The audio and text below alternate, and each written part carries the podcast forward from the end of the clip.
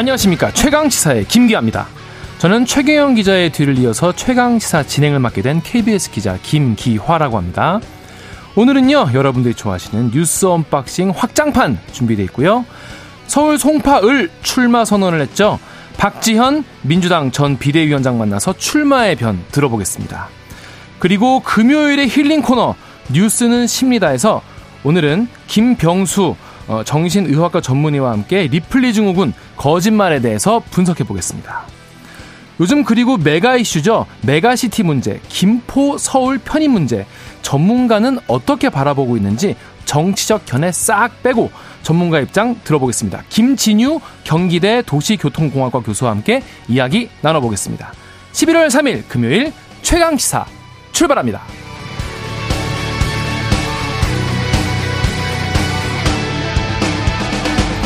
최강시사는요 유튜브에서도 실시간으로 방송되고 있습니다. 아, 문자 참여는 짧은 문자 50원, 긴 문자 100원이 드는 샵 9730, 콩 어플은 무료입니다.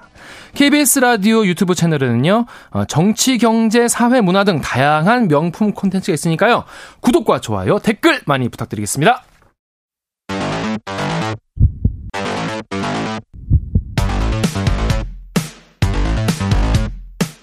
오늘 아침 가장 뜨거운 뉴스 뉴스 언박싱 네, 뉴스 언박싱 확장판 시작하겠습니다. 민동기 기자 그리고 김민아 평론가 나와 있습니다. 안녕하세요. 안녕하십니까. 안녕하십니까.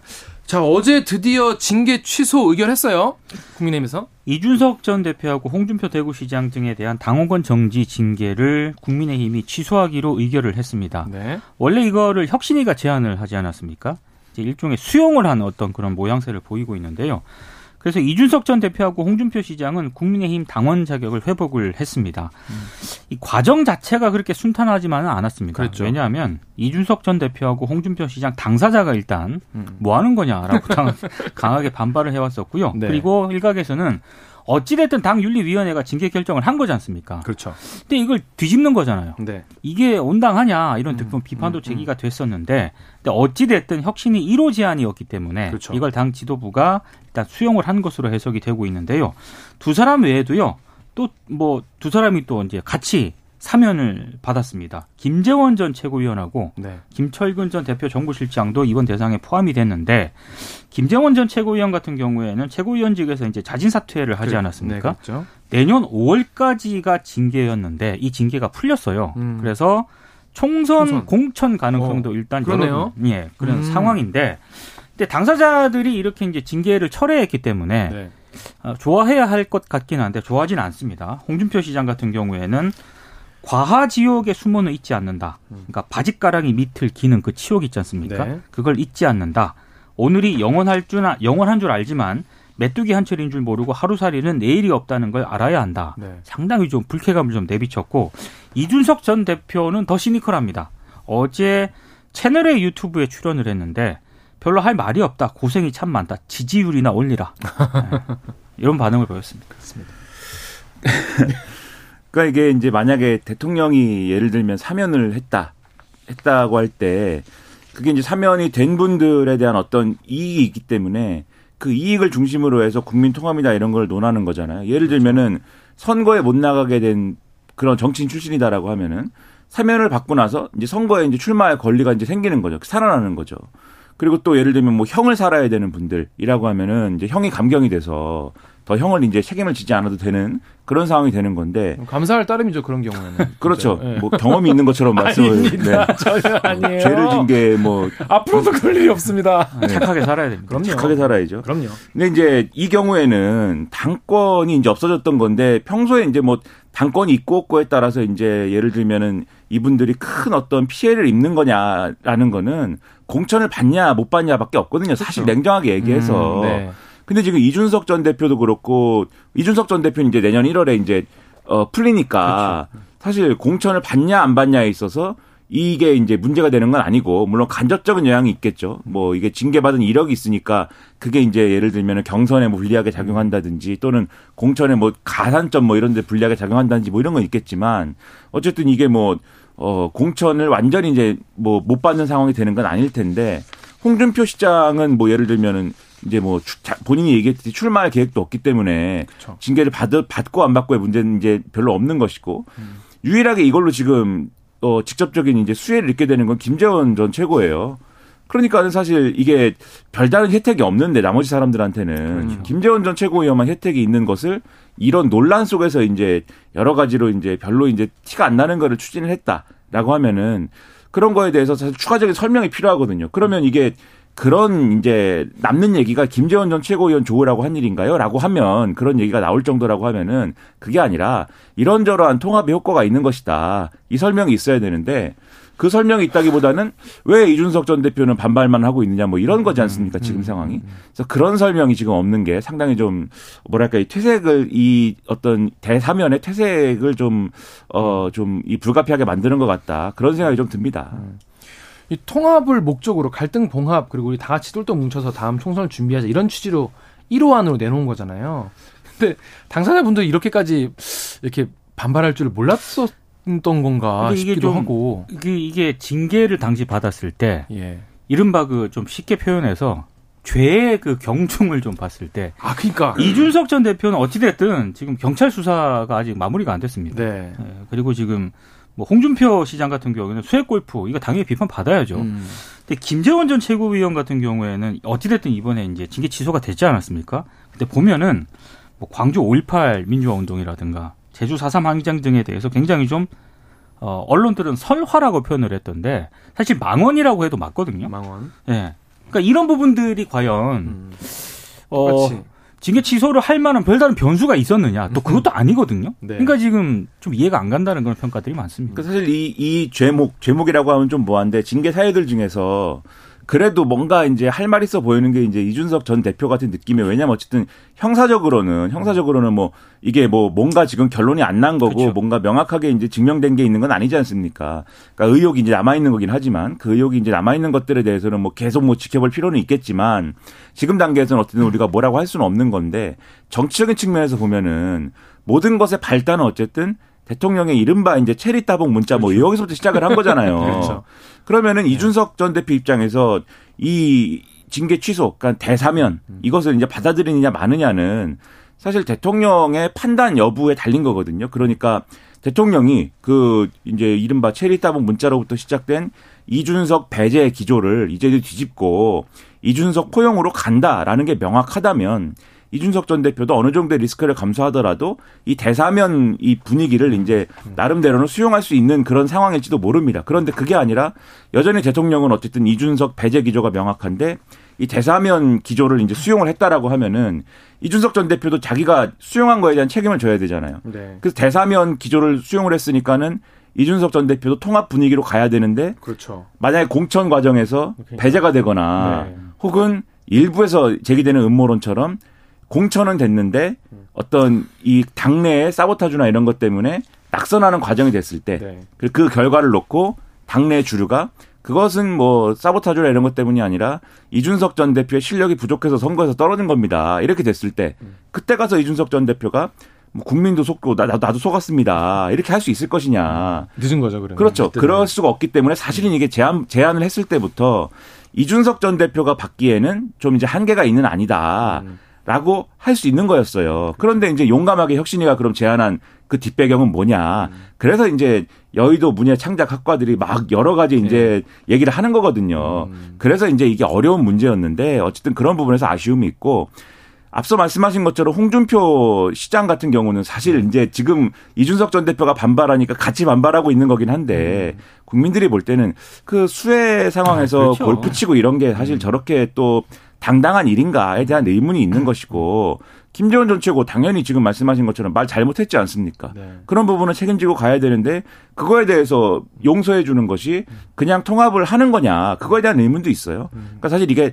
국민의힘 입장에서 제가 이렇게 표현하는 게 맞을지 모르겠지만 남는 장사는 맞냐 음, 음. 이런 의문은 좀 남는 그러한 일인 것 같습니다. 맞습니다. 1호 안건이 그래도 받아들여졌다는 것 자체는 그래도 혁신의 입장에서는 그래도 뭐 첫째로 안도할 만한 일인 것 같긴 한데 오늘 2호안 나오긴 하죠. 그렇죠. 근데 뭐 공천 관련해서 어떤 뭐 삼선 이상 뭐 출마 뭐뭐 뭐 다른 데로 해서 해라 여러 가지 의견이 나오고 있는데 영남 얘기도 나오고 어떤 게 좀 나올까요? 오늘 이선 그 2호 안건으로. 그러니까 지금 어제 뭐 사사건건하고도 인터뷰를 예, 예. 하고요. 이제 인터뷰를 많이 하셨더라고요. 그렇더라고요. 그러니까 중진들 서울 출마론 계속 그 계속 그 얘기를 하고 네, 계시고 네. 그리고 이제 삼선 어떤 그 이상의 의원들은 다른 지역 쪽으로 출마라고 하는 거는 제가 봤을 때 제한은 할 수는 있는데 그게 법적으로 문제가 될 수도 있는 문제 아니겠습니까? 음. 왜냐하면 이게 헌법을 위배한다는 그런 지적도 분명히 있거든요. 근데 어찌 됐든 중진들이 조금 선택을 해주셔야 된다. 아마 희생, 이런 희생. 어, 이런 취지의 어떤 그런 제안을 하지 않을까 싶습니다. 그러니까 아마 이제 그거를 강제하기는 어려울 것이고 그렇죠. 제안을 하는 건데 지금 3선 이상 동일 지역구 출마를 하지 말자. 그러니까 동일 지역구가 아니라 다른 데 출마를 하자. 자발적으로. 그렇죠. 네. 이 얘기가 하나가 있고 그다음에 이제 우리 KBS하고 인요한 혁신위원장하고 이제 얘기를 한 걸 보면 대통령과 가까운 분들 그러니까 언론에서는 윤핵관이라고 하는데 네. 윤핵관이라는 용어를 쓰기 싫다고 하니까 네. 대통령과 가까운 분들이 수도권, 그러니까 서울 이런 데 출마하는 게 어떠냐. 수도권이나 또는 최근에 이제 그 서울 서울시 후보지 있지 않습니까? 최근에 네. 국민의힘이 네. 새롭게 이제 네. 얘기하고 있는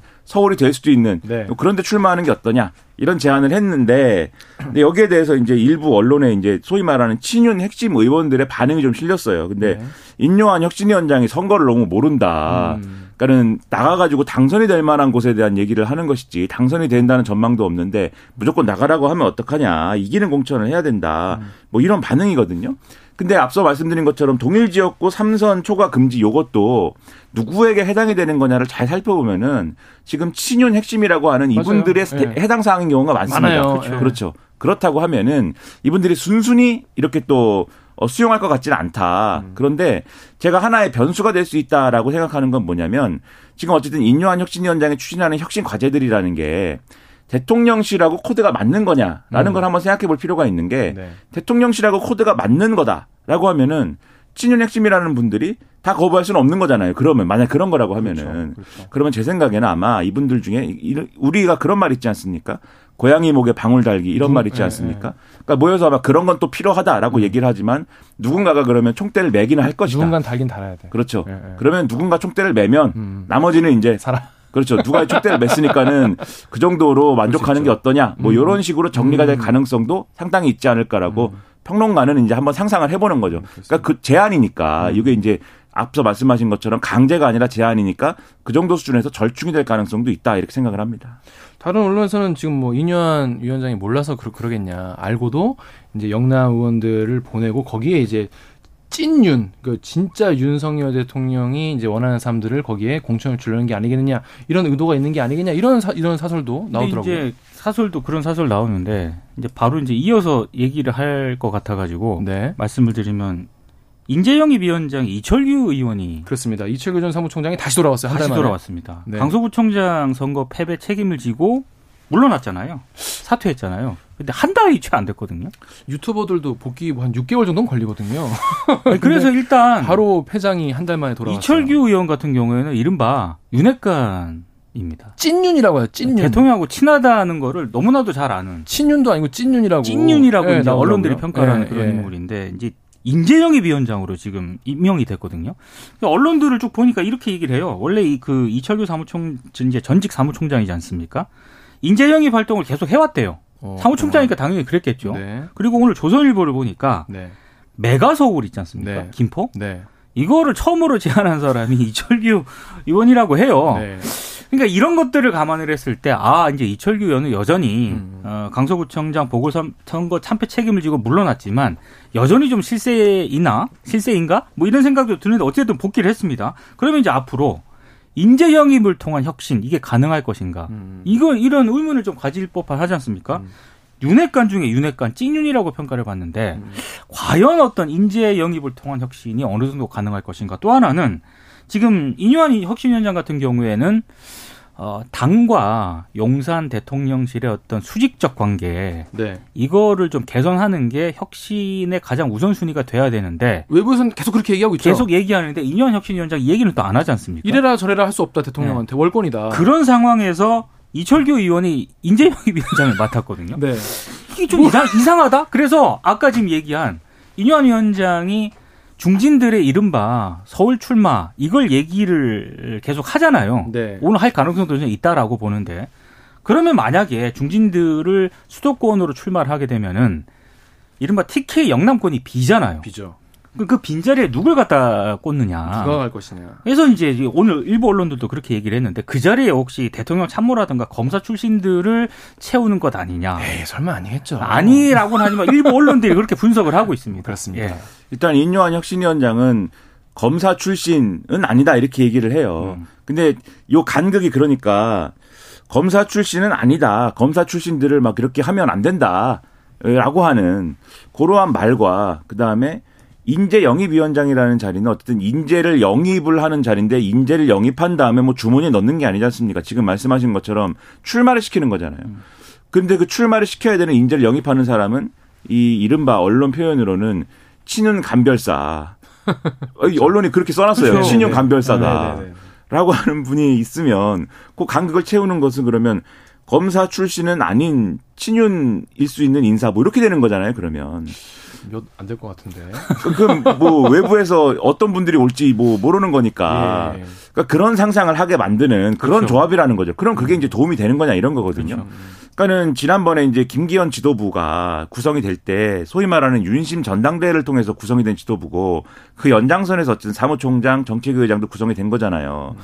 그 상황에서 제가 눈 계속해서 이제 좀 이상하다고 생각을 하는 거는 지난번에 이제 박대출 의원도 정책위 의장이었는데 강서구청장 재보궐선거 패배 이후에 그만두면서 임명직이 그만두는 게 이제 혁신의 시작인 것처럼 얘기를 했는데 그러고 나서 다음 날 이제 그 사무총장으로 마치 돌아오는 것처럼 음. 처음에 내정을 해서 그게 보도가 되면서 논란이 되니까 그게 이제 이만희 의원으로 바뀐 거지 않습니까? 그러니까 그때도 회전문 아니냐 네. 그랬는데 이철규 사무총장이 인재 영입 위원장으로 다시 돌아오는 것도 마찬가지로 회전문인 거잖아요. 왜 그렇죠. 김기현 지도부는 이 회전문의 세계에서 벗어날 수가 없는 거냐. 음, 그러니까 초기 스타팅 멤버에서 벗어나지 못하는 이유가 뭐냐. 음. 그 스타팅 멤버가 어떤 맥락으로 짜여졌기 때문이냐. 음. 근데 아까 말씀드렸다시피 이제 윤심 전당대회를 통해서 구성된 맥락에서 벗어날 수 없기 때문 아니냐 이런 거예요.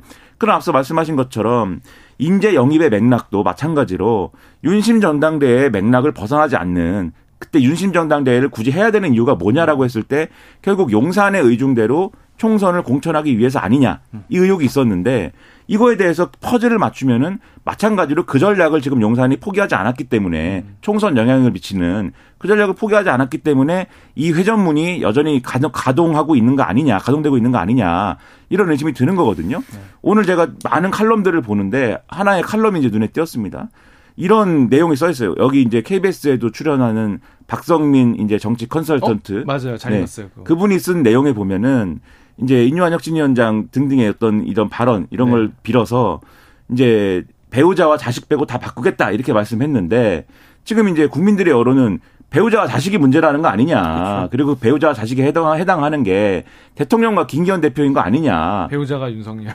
그렇죠. 그러니까 대통령과 김기현 아니냐. 그렇죠. 대표 문제인데 이걸 꼭 뭐 사람을 바꾸라는 문제가 아니라 그 맥락을 벗어나야 되는 거 아니냐라는 취지예요. 네. 그러니까 그런 혁신이 가능하느냐, 그런 혁신에 근거해서 총선 전략 짜는 게 가능하냐 이걸 묻고 있는데 이철 이철규 인재 영입위원장이다라는 거는 답이 안 된다는 거죠. 그러니까 이게 적절한 비율일지 모르겠습니다만 축구 네. 스타팅 멤버 기용 네. 감독이 하잖아요. 그렇죠. 구단주가 하는 게 아니냐. 알겠습니다. 그런 자. 의혹이 계속 뉴스 언박싱 확장판 2부에서 이어집니다. 자, 날씨 교통정보 듣고 와서 이어갈 텐데요. KBS 라디오 최강시사 듣고 계신 지금 시각은 7시 39분입니다. KBS 최강시사는 청취자 여러분과 함께합니다. 짧은 문자 50원, 긴 문자 100원이 드는 샵 9730과 어플리케이션 콩으로 많은 참여 부탁드립니다. 네, 뉴스 업 언박싱 확장판 이어갑니다. 2830님이 확장판 좋습니다. 좋은 방송 계속 부탁드려요. 라고 하셨습니다. 자, 근데 지금 아까도 뭐 잠깐 얘기가 나왔는데 김포시 서울 편입 이게 매일매일 뉴스가 새로 나올 정도로 지금 굉장히 빠르게 추진이 되고 있습니다. 국민의힘이 특별리를 발족했죠? 원래 TF를 발족시킨다고 언론에 보도가 됐거든요. 네. 근데 TF에서 이제 특위로 네. 약간 격상을 시켰습니다. 음. 그, 그 특위 위원장의 조경태 의원 5선이거든요. 어. 그러니까 상당히 좀 무게 중심을 네, 두고 이걸 밀어붙이겠다 이제 이런 의도를 일단 해석이 되고 있는데요. 일단 박정아 수석 대변인의 얘기는 일단 조경태 의원 같은 경우에는 토목공학 박사 출신이다. 어, 얘기 되네요. 네. 도시 설계 등의 전문적인 지식이 있다. 음. 근데 이제 다만 한 가지 이제 좀 기자들도 좀 의아했던 거는 이분이 부산의 지역구가 있지 않습니까? 그렇죠. 이제 김포 같은 경우에는 이제 수도권 문제인데 음. 이게 좀 뭔가 안 맞는 것 같다 뭐 이런 지적이 음, 있으니까 음, 음. 박정환 수석 대변인은 어차피 인근 주민 요구 등을 합리적으로 정리를 해야 되기 때문에 뭐 부산 출신이냐 음. 수도권 출신이냐 이건 별 의미가 없는 것 같다. 음. 음. 뭐 이렇게 일단 해명을 뭐 오히려 이해관계가 없어서 그렇습니다. 어. 뭐 그렇게 얘기를 하고 하고는 있습니다. 그리고 특이에는요. 현역 의원뿐만 아니라 각 분야 전문가도 일단 포진할 것으로 예상이 되고 있는데 네. 문제는 국민의힘 내부에서도 다른 목소리가 계속 나오고 있다는 거예요. 그러니까 서울 당협위원장 일부 같은 경우에는 메가시티 서울 구상에 계속 반대 목소리를 내고 있는데 어제 같은 경우에는 정양석 강북갑 당협위원장이 목소리를 좀 냈습니다. 한정된 재원을 배분해야 하는 그런 상황인데 서울 주민들이 늘어나게 되면 어, 이른바 강북각 주민들이 우리 것을 뺏긴다고 생각할 수도 아, 있다. 아, 강북 쪽 분들 예, 이렇게 네. 얘기를 하고 있고요. 그리고 네. 오세훈 서울시장의 입장이 상당히 중요하지 않습니까? 그렇죠. 어제 공간에서 국민의힘 소속 서울 당협위원장 30명하고 비공개 만찬을 가졌습니다. 어제 한 2시간 동안 진행이 됐다라고 하는데 일부 참석자들이 언론에 전한 얘기를 얘기를 보니까 서울 유권자들이 어떻게 생각할지 봐야 한다. 그러니까 편입 관 논의 관련 우려를 상당히 오세훈 음. 서울시장에게 제기를 했다고 해요. 음. 저는 오세훈 서울시장 입장이 상당히 궁금했는데 음. 그냥 신중한 태도를 보인 것으로 일단 언론에 보도가 되고 있습니다. 그래야겠죠. 명확하게 입장을 아직은 밝히지 그래야겠죠. 않고 있어요. 네. 쉽지 않겠죠. 일단 조경태 의원에 대해서는 이게 행정구역을 조정하는 문제인데 사실은 이제 토목공학하고 관련이 있는지는 네, 저도 그렇습니다. 네. 네. 좀더 생각해 볼 필요는 있는 것 같다는 어떤 그런 느낌도 있는데 어쨌든 5선이니까 뭐 무게감을 주려고 한 것 같습니다.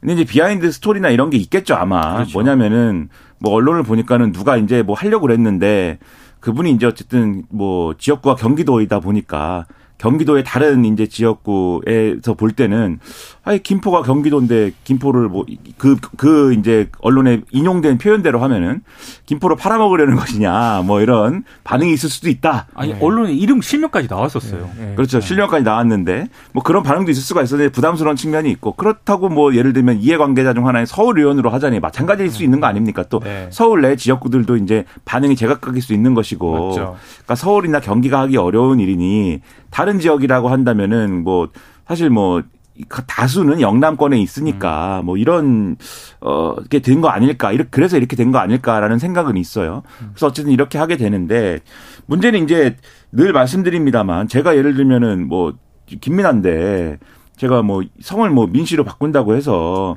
자 갑자기 이제 민동희 기자님 같은 인격자가 되지는 않는다는 거죠. 불가능하죠. 그렇죠. 그러니까 김포시가 네, 김, 뭐 그렇게 또, 네.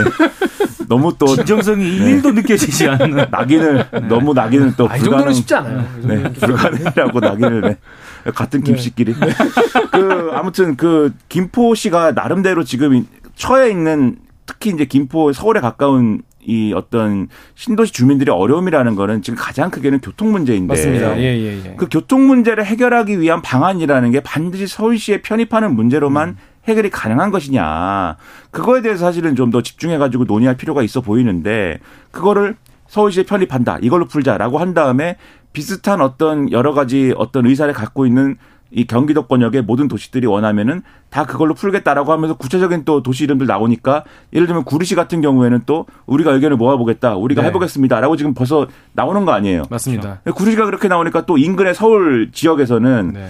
그게 예를 들면은 재개발이나 이런 게 또 사업이 같이 걸려 있는 경우들이 맞죠. 있는데 그거 우리 좀 부담스럽다. 약간 길과 그런 부분도 있고 그렇죠. 지역 간 갈등이라는 게 벌써 표면화되고 있는 상황이 있는 거거든요. 음. 그럼 이런 방식으로 추진하는 게 맞을까? 그것보다는 하더라도 지난번에도 말씀드렸지만 뭔가 마스터 플랜이 있고 청사진이 있고 이런 걸 가지고 뭔가 경제성이라든가 여러 가지 효과라든가 그런 것들을 검증하도록 음. 검증할 수 있게 해줘야 되는데 지금 원하면 우리가 논해 보게 논의해 보겠습니다라고 하는 방식이 맞을까? 그게 총선 전략이 아니면 다른 뭘로 이제 설명이 될까?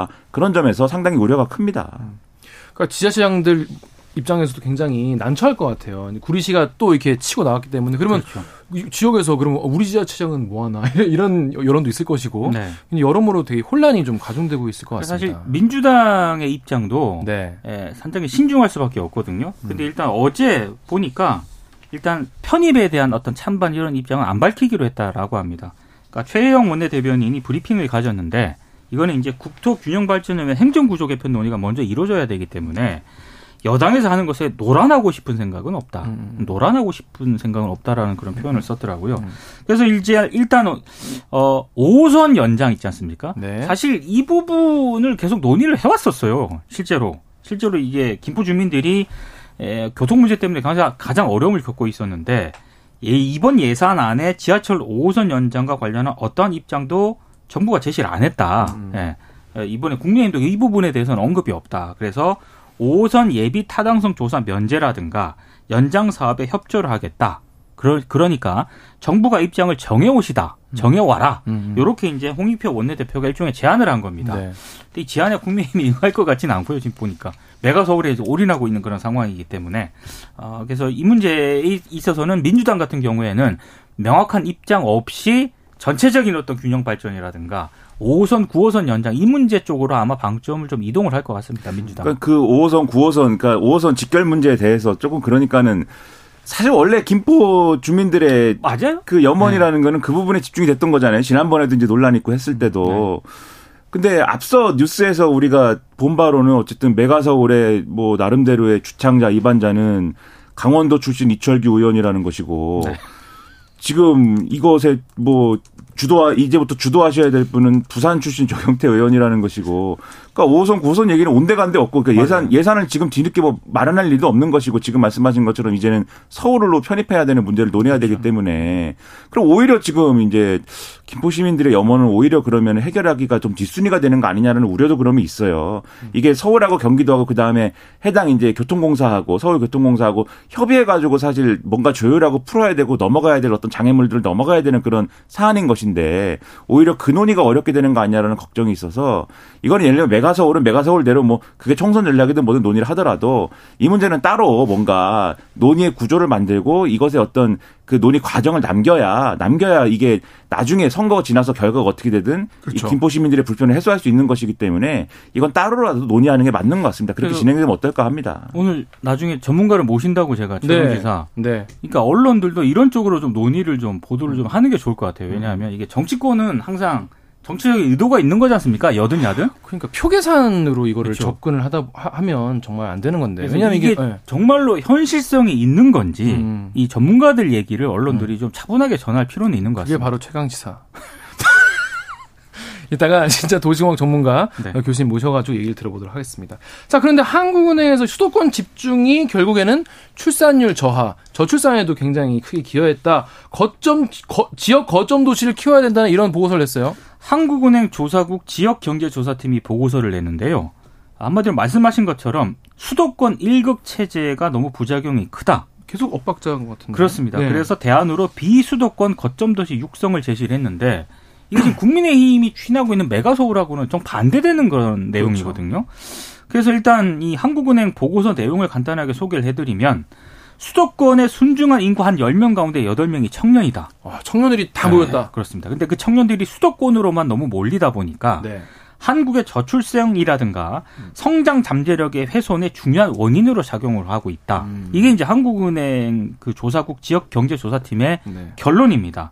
저는 이거 보고 깜짝 놀랐는데 어, 청년들이 수도권으로 향할 수밖에 없는 그런 이유는 다들 알지 않습니까? 뭐 일자리도 그렇죠. 지역은 상대적으로 그렇죠. 적은 데다가 문화라든가 의료 같은 어떤 그런 기본 인프라가 서울 수도권에 많이 이제 배치가 되어 있으니까 이제 이동을 할 수밖에 없는데 어, 현재 일극 체제, 수도권 일극 체제는 많은 청년들이 부득이하게 이제 부담을 이제 무한 경제 부담을 감수하고 수도권으로 이동하도록 하고 있는데 이 과밀한 인구 밀도 자체가 저출생 문제의 원인으로까지 지적을 하고 있다는 거거든요. 음. 저는 이게 저출생의 원인이 될 수 있나라는 생각은 별로 안 해봤는데 어떻게 연관돼 있습니까? 연관이 돼 있는 게 청년이 빠져나간 지역의 출생, 청년이 지역에서 빠져나가면 그 지역의 출생을 급감하지 않겠습니까? 어, 그래서 지역 소멸까지 이어지는 거죠. 그렇죠. 그러면 그 빠져나간 청년들이 수도권으로 가서 그럼 결혼을 하고 아이를 낳고 그래야 되잖아요. 그렇죠. 청년끼리 많이 모였으니까. 근데 수도권으로 그 간 청년들이 또 결혼 같은 거라든가 왜냐하면 부동산 가격이 너무 높다 보니까 아, 결혼하기도 어렵고 없어서. 그 출생률이 상승으로 이어지지 않는다라는 거죠. 음. 그러다 보니까 출생률 자체 자체 이제 평균 출생률이 줄어들 수밖에 없는 거고 이래서 인구 밀도가 또 높을수록 교육열은 상승을 하는데요.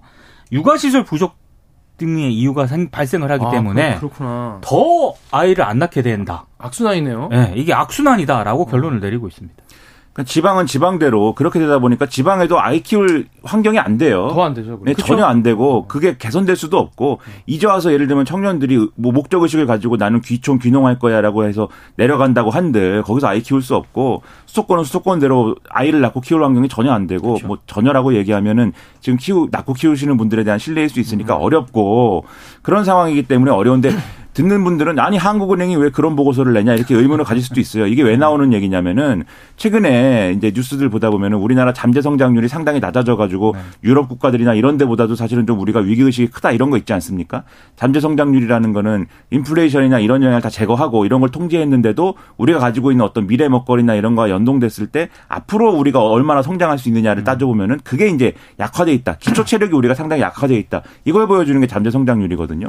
그럼 왜 약화됐을까를 따져 보면은 생산성이 그만큼 낮아졌다는 건데 어떻게 하면 낮아진 생산성을 높일 수 있을까를 따져보면은 그게 예를 들면 앞으로 이제 경제 활동 인구가 늘어야 되고 그러려면 출생률이 늘어야 되고 이런 것들이 다 연동돼 있다. 음. 그런 거를 생산성을 높이려면 어떻게 해야 될까?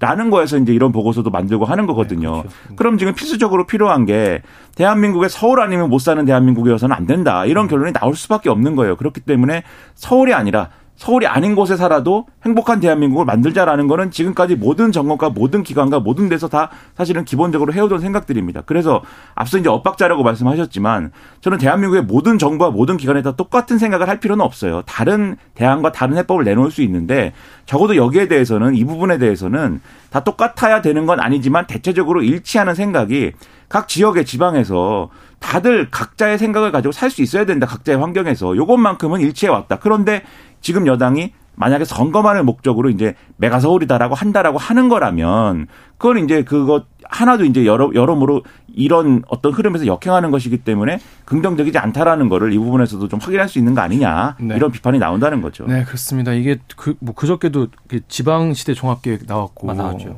뭐 하는 발표 계속 공교롭게도 계속 엇박자 나오는 보고서가 자꾸 나와가지고 정리를 좀 해야 될 것 같습니다. 네. 자 시간이 너무 없어서 짧게 짚어보고 넘어갈게요. 세월호 구조 실패 해경 지휘부가 9년 만에 대법에서 무죄 확정 판결 났습니다. 1, 2심도 무죄를 선고를 했습니다. 네. 이제 대법원이 이걸 확정을 한 건데요. 간단하게 말씀을 드리면 이거예요. 그러니까 검사가 제출한 증거만으로는 음. 이른바 어, 업무상 과실치사죄가 성립하기가 어렵다. 음. 음. 그러니까 왜 이런 결론을 내렸나를 좀 보면요. 박근혜 정부 때 구조 실패 책임 수사에 조금 부실 수사 논란이 이어지지 않았습니까? 초동 수사. 초동 수사가 결국에는 제대로 못했기 때문에 음. 이렇게 예, 대법원에서도 네. 무죄 판결을 내린 게 아닌가 싶습니다. 네. 다른 참사 피해 어떤 수사나 재판에도 일부 영향이 있지 않을까라고 걱정하는 목소리들이 있어서 네. 이 부분에 대해서 많은 신경을 써주시기를 바랍니다. 네. 1832님이 딱딱한 제, 제, 딱딱한 정치 얘기 속에서 참신한 위트가 웃음 짓게 하네요. 세 분이 몇 년 전부터 한 것처럼 자연스럽다 말씀해 주셨습니다. 고맙습니다. 지금까지 민동기 기자 김민아 평론가였습니다. 고맙습니다. 고맙습니다. 네, KBS 일라디오 최강시사 1부 마치고요. 2부에서는 박지원 민주당 전 비대위원장 그리고 한 번 더 뉴스가 이어집니다.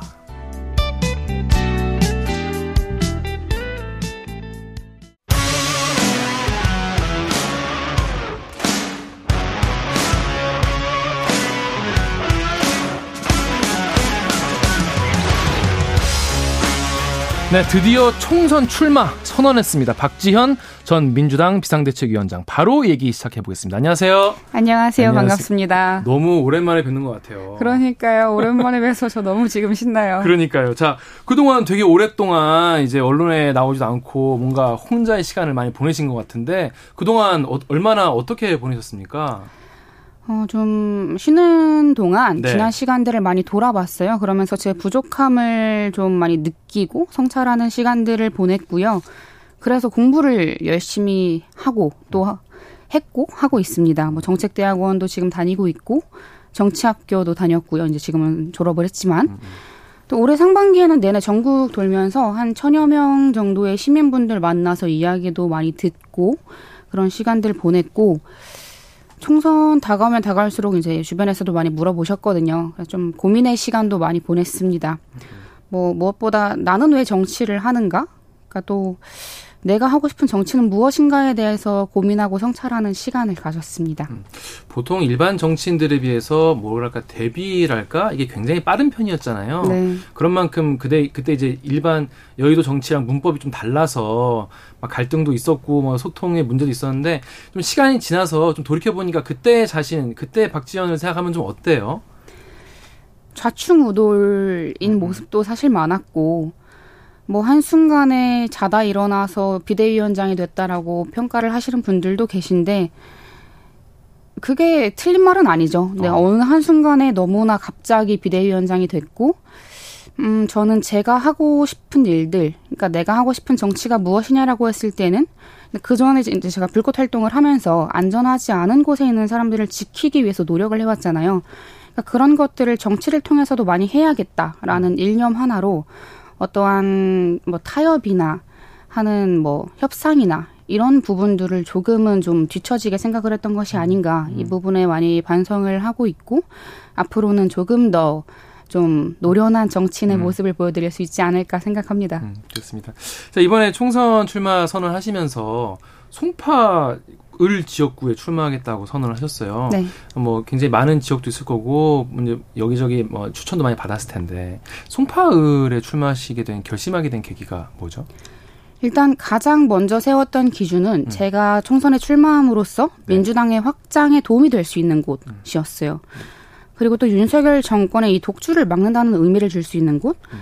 또 기꺼이 좀 변화에 선택해줄 수 있는 주민들이 있는 곳이 어딜까라고 했을 때 그 모든 조건에 부합하는 것이 송파을이다라고 생각을 했고요.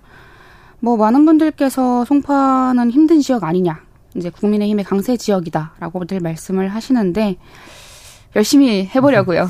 네. 네. 본인도 열심히 하겠지만은 상대 후보도 아마 열심히 하지 않겠습니까? 네, 열심히 하시겠죠. 지금 현역으로 지금 배현진 국민의 의원이 있는데 본인이 뭔가 아 내가 이런 면이 더뭐 어, 국민들에게 이제 지역구 의원 그 시민분들에게 더 어필할 수 있을 것 같다. 내가 뭔가 저, 전략 같은 게 있다. 어떤 강점이 있을까요? 일단 이번 선거 같은 경우는 이번 총선은 이 윤석열 정권을 심판할 수밖에 없는 선거예요. 그러니까 윤석열 정권이 들어서고 우리는 분명히 과거로 퇴행을 하고 있고 뭐 노동자들이 산재로 사망하는 거는 뭐 말할 것도 없고 청년들이 길을 가다 죽어도 정부 관계자 누구 하나 책임을 지지 않잖아요. 뭐 다음에 여성폭력 피해자 지원비를 비롯해서 굉장히 많은 예산들이 삭감이 됐고 이 상황에서 더 이상 물러설 수 없는 거죠. 이제 이런 상황에서 이번 선거는 미래로 나가냐 과거로 가냐의 싸움이 된 것인데 뭐 배현진 의원도 좋은 공약 많이 내고 또 열심히 활동하시는 걸로 알고 있는데 그러니까 좋은 경쟁자랑 더 좋은 경쟁을 해보려고 생각을 하고 있습니다. 근데 경쟁을 하려면 실제로 경쟁을 하려면은 이제 어 민주당으로 출마를 하실 이제 생각이시지 않습니까? 그럼요. 네. 그러면 이제 공천을 받는 것부터 경쟁을 해야 될 텐데 어떻게 어떤 고민이 좀 있으세요? 많이 고민 많이 될 것 같아요. 지금 다시 뭐 시작하시려면. 뭐 공천이라는 거는 사실상 제가 결정할 수 있는 부분은 아니다 보니까 네 당이 정한 룰에 따라서 최선을 다해야죠. 음. 근데 만약에 내가 공천을 못 받는다. 라고 하면 뭐 그러고 그 상상하고 싶지 않으시겠지만 그럴 가능성도 있으니까 그렇다면 어떻게 좀 대처할 생각이세요? 어, 저도 당원으로서 한 명의 당원으로서 당을 위해서 잘 쓰여지길 바라고요. 당의 총선 전략을 좀 잘 따르고 음. 네, 지금 은 일단 열심히 하겠다, 최선을 다하겠다라는 음. 말씀을 드릴 수 있지 않을까 싶어요. 음, 그럼 무소속으로 출마하거나 이런 일은 없을 거라고 봐도 되나요? 네, 무소속으로 출마할 거는 네, 전혀 생각해 보지 않았습니다. 그렇군요. 근데 이제 그래도 어, 이재명 대표랑 그래도 계속 이제 소통은 하고 계시나요? 어, 조만간 네, 연락을 뭐 드려보지 않을까 싶은데요. 음, 아직 안 하셨구나. 그거는 노코멘트 하겠습니다. 그렇습니다. 네. 아, 노코, 노코멘트 하신다고? 네. 근데 이재명 대표 그래도 제일 최근에 그래도 어, 언론에 공개된 모습이 이제 단식하실 때 직접 찾아가 뵙고 이제 막 눈물을 흘리면서 이야기를 많이 나누시고 했는데 어떤 지지자분들 입장에서는 그 모습이 아 좀 보기 좋지 않다. 뭐 총선 때 공천 받으려 그러는 거 아니냐 이렇게 음. 이런 의견들도 많이 있었어요. 근데 그때 또 아마 마음 고생을 많이 하셨을 것 같은데 지금 이렇게 실제로 출마 선언을 하니까 이제 그분들은 거봐라 맞지 않냐 이런 분들 계신데 그런 분들에게 어떻게 좀 설명을 좀 하고 싶으시다면 일단 제가 눈물이 좀 많아요 원래. 아 실제로 네, 원래 좀 예. 눈물이 많은데 근데 당 대표가 단식을 이제 오랜 기간 하고 계시는데 가는 게 인간적인 도리라고 생각을 해서 갔고요. 되게 오랜만에 뵀었던 거거든요. 오랜만에 뵀는데 너무 수척해지시니까 아. 갑자기 왈칵 눈물이 나는 거예요. 지금 음, 음. 기자님도 약간 눈이, 음. 눈이 촉촉한데. 아, 촉촉합니다. 저 아, 네. F세요? 아닙니다. 아, F 아니십니까? T예요. 저 완전 T.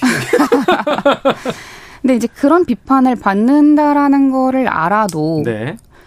다시 그 상황으로 간다면 저는 또 갈 것 같아요. 그게 인간적인 도리니까. 음, 음, 뭐 눈물이 나는 거는 제가 어쩔 수 없었죠. F라서 어쩔 수 없었다. F라서 어쩔 수 없었다. 그러니까 그거에 대해서 다른 사람들이 의도성이 있는 거 아니냐, 공천 노린 거 아니냐라고 바, 하더라도 그런 오해를 다시 받더라도 나는 가겠, 갔을 것 같다 다시. 네, 그게 도리라고 생각합니다. 도리여서 갔었다. 네.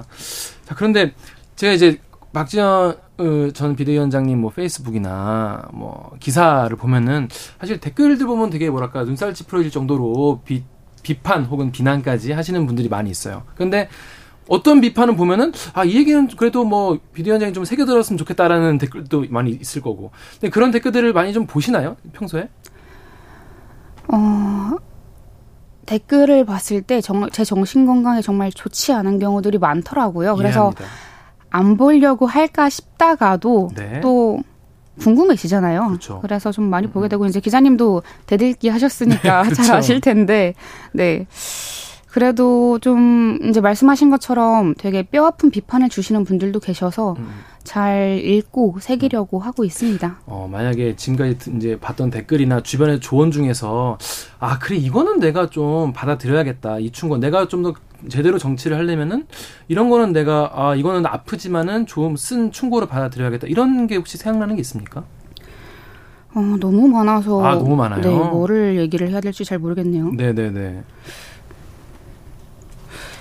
뭐, 그러니까 초반에는 뭘 하고 싶은지 정치를 바꾸고 싶은 그런 뭐 열심히 하는 마음은 알겠지만 음. 정치라고 하는 것은 결국에는 이 협상의 예술이다, 타협의 예술이다라고 하는 말이 음. 저는 내가 제가 아무리 당해서 어떤 이야기를 하고 또 무언가를 바꾸고자 이야기를 했을 때 굉장히 안 먹힌 적이 많았거든요. 이제 네. 무시당하거나 패싱, 네. 패싱, 패싱 당하거나 하는 음, 경우들이 음, 많았기 음. 때문에 그런 상황들을 겪으면서 어느 순간 그렇게 대화하고 협상하려는 걸 제가 조금 피하게 된 것이 아닌가라는 음. 네, 반성을 하게 해주신 음. 그런 어, 조언, 충고를 해주신 분들도 계셨죠. 그렇습니다. 지금 이제 민주당에서 이제 총선 기획단도 꾸려지고 이제 본격적인 총선 모드로 돌입했는데 현재 민주당 상황을 이제 보셨을 때 좀 어떻게 보셨는지 지금 뭐뭐 뭐, 뭐 친명 비명 간의 갈등도 많고 그리고 이번에 총선 기획단에서 계속 이제 어 친명계가 뭐 다 가져가는 거 아니냐 이런 우려도 있고 한데 보시면서 좀 어떤 어떤 총평 좀 부탁드릴게요. 일단 어떤 방향을 제시하실지가 궁금하고요. 저는 무엇보다 성폭력, 뭐 음. 뭐 성추행, 네. 입시나 네. 채용 비리 관련해서 후보를 좀 엄격하게 걸러내서 음. 우리 당의 나쁜 이미지를 극복하는 것이 가장 중요하다고 보고 있습니다. 음. 이 윤리적 잣대 기준을 높이는 기획단의 모습을 국민들께서도 바라시지 않을까 보고 있고요. 또 청년 여성들의 의회 진출도 좀 높일 수 있는 이야기도 많이 해주시는 게 음. 네, 필요하지 않을까 보고 있습니다. 음. 근데 이제 정성호 의원, 이제 대표적인 친명계 의원인데 이제 저희 프로 어제 나와가지고 네. 뭐 친명의 기준이 뭔지 알 수 없다. 사실은 뭐 많은 의원들이 사실은 이제 이재명 대표가 당 대표기 때문에 다 친명이라고 봐야 되는 거 아니냐. 외부 인사, 청년, 여성을 어, 반영해서 구성을 한 총선 기획단이다 이렇게 얘기를 했어요. 그래서 특별한 색깔은 없다. 어, 우리는 그냥 어, 민주당을 위해서 하는 것이다라고 했는데 이거에 대해서는 좀 어떻게 들으셨어요? 정성호 의원님께서 하실 말씀 같이 음. 보였고요. 음, 어. 제 정 의원님 나오신 거 저도 되게 잘 봤는데 네. 어, 현역 의원들이 기득권을 더 내려놔야고 내, 내려놔야 한다고 이제 말씀하신 것에 저는 음. 더 되게 공감을 많이 했어요. 음. 그러니까 기획단의 방향성에 집중해서 말씀을 하신 것 같고 말씀처럼 기획단이 내놓을 방향들을 좀 살펴봐야 되지 않을까, 좀 음. 기다려봐야 되지 않을까라고 음. 보고 있습니다. 좋습니다. 요즘에 가장 핫한 이슈 그리고 총선에서 엄청난 지각 변동을 가져올 수 있는 이슈 김포 서울 편입 얘기를 해볼게요. 이번에 그러니까 서울로 출마를 하실 생각이시니까 네. 이거에 대해서는 보시고 좀 어떤 생각이 좀 들으셨습니까? 한마디로 정리하면 즉흥적인 총선용 음. 포퓰리즘 정책이다. 아, 북힘에? 네. 음. 그러니까 우리나라 국민의 삶과 직결되어 있는 정말 중대한 문제인데 음. 김기현 대표가 강서구청장 선거 크게 지니까 네. 굉장히 급하게 막 들고 나온 카드로밖에 저는 보이지 않았어요. 음. 굉장히 신중하게 다뤄야 할 의제라고 좀 보고요. 근데 무엇보다 이것이 또 블랙홀이 되어버릴까봐. 그러니까 국민의 일상과 안전과 음. 관련된 그런 이슈들이 묻힐까봐 저는 좀 우려되는 부분도 있는데 무엇보다 제가 도시 정책에 대한 전문가는 아니지만 음. 얼핏 봐도 뭐 지역 균형 전략, 그러니까 뭐 윤석열 대통령이 이야기하는 뭐 지역 분권 시대에는 역행하는 건 분명하죠. 음. 그러니까 수도권 과밀화만 더 심각해지는 수순을 왜 가려고 하는 것인지 음. 네, 이해할 수 없는 부분이 많이 있습니다. 음. 근데 이제 민주당에서는 역제안을 했잖아요. 행정 개, 행정 이제 개편으로 가자. 또 다른 뭐 이렇게 뭐 5호선 부처부터 이제 노차 더 연장하자 이런 얘기를 했는데 지금 민주당 대응 잘하고 있다고 보세요? 그러니까 전국의 뭐 행정 체계를 개편하자라는 이야기는 굉장히 오래전부터 나왔잖아요. 음. 근데 인구 구조 변화가 굉장히 좀 이제 급변하게 이루어지고 있는 만큼 저는 어, 이 개편은 분명히 필요하고 우리가 해야 할 일이라고 생각을 하고요. 음. 근데 뭐 시급하게 할 수 있는 부분은 아니죠. 이제 시간을 두고 촘촘하게 해야 하는데 근데 지금 무엇보다 가장 우리 일상에서 심각하게 다가오는 문제는 저는 고금리 고물가라고 보고 있거든요. 물가가 가장 문제다. 네. 저는 뭐 밥하는 거 되게 좋아하고 요리 이제 열심히 하니까 장을 되게 자주 봐요. 장 보는 네. 게 취미인데 네. 장볼 때마다 깜짝깜짝 놀라요. 음. 그러니까 상추값이 어제도 보니까 뭐 40% 올랐다고 하고 사과가 72%가 올랐대요. 배추도 엄청 올랐습니다. 그러니까요. 네. 그래서 장보기가 무서워요. 음, 그러니까 음. 정치가 사실 이런 부분부터 해결을 해야죠. 음, 국민들 일상에 가장 밀접한 부분부터 해야 된다. 하지만 뭐 김포 이제 뭐 분들에겐 또 그게 또 굉장히 좀 중요한 이슈이기도 하니까. 자, 근데 이제 국민의힘이 이제 혁신위를 출범을 했는데 보시면서 뭐 비대위원장도 해보셨으니까 와 저거 왜 저러는지 이해가 된다 이런 부분도 있었을 것 같고 보시면서 약간 좀 감회가 새로우셨을 것 같은데 어떻게 좀 보셨습니까? 많이 힘드실 것 같아요. 것 네, 많이 힘드실 예. 것 같은데 그러니까 강서구청장 보궐선거 결과를 짚고 안 짚고 넘어갈 수가 없을 것 같은데 음. 이 보궐선거의 결과는 음. 윤석열 정부 이제 국정기조 전환 또 이 국민의힘의 당정 관계 회복을 요구한 거라고 봐야 한다고 저는 생각을 합니다. 근데 책임자들은 변하지 않고 혁신이 만들어서도 책임을 피한 거예요. 음, 음, 그러니까 김기현 대표가 책임지지 않고 인요한 혁신위에 떠넘겼는데 음. 또 인요한 위원장께서 권한이 없으시잖아요. 그러니까 국민의힘도 혁신에 힘 실어주지 않고 김포 서울 편입 이야기하고 있고, 그러니까 무엇보다 국민들이 원하는 가장 우선인 것은 국정기조 전환인데 그걸 인요한 혁신이가 할 수 있냐는 거죠. 그러니까 권한도 없고 책임도 없는 상황이 음. 안타깝죠. 어떻게 좀 조언을 해주실 만한 게 있다면 본인께서도 이제 뭐 물론 뭐 지선이 뭐 되게 잘 되지 않았지만은 그래도 끝까지 한번 해보지 않았습니까? 그래서 이런 이런 부분을 좀 그 이뇨한 위원장이 좀 어, 신경 을 쓰면 좋을 것 같다는 게 있다면 어떤 게 좀 있을까요? 아 뭐 제가 제가요? 네. 아 근데 이뇨한 위원장 같은 경우는 정치를 많이 해보지 않았으니까 같은 비슷한 입장일 수도 있을 것 같아요. 어, 인요한 위원장님께서 그 인터뷰 하시는 거를 들었어요. 네. 뭐 댓글이나 뭐 주위에서 많은 비판들을 받고 있다. 그래서 힘들다라는 음. 이야기를 하셨는데 마음이 너무 무너지지 않게 잘 챙기셨으면 좋겠습니다. 음, 네, 멘탈 한, 꽉 네, 잡아라. 네, 한 사람의 사람으로서, 예, 예. 네, 또 정치인으로서 음. 우리가 그거를 잘 지키는 게 중요하니까요. 음, 그렇습니다. 그 송파을 출마 선을 하시면서 아까도 말씀하셨는데 윤석열 정권의 교만함의 철퇴를 내려야 한다라고 하는데 지금 윤석열 정권의 가장 가장 큰 문제 아 이거부터 고치기 시작을 해야 된다라는 포인트가 있다면 어떤 거라고 좀 보셨어요 그러면? 저는 윤석열 정부는 음.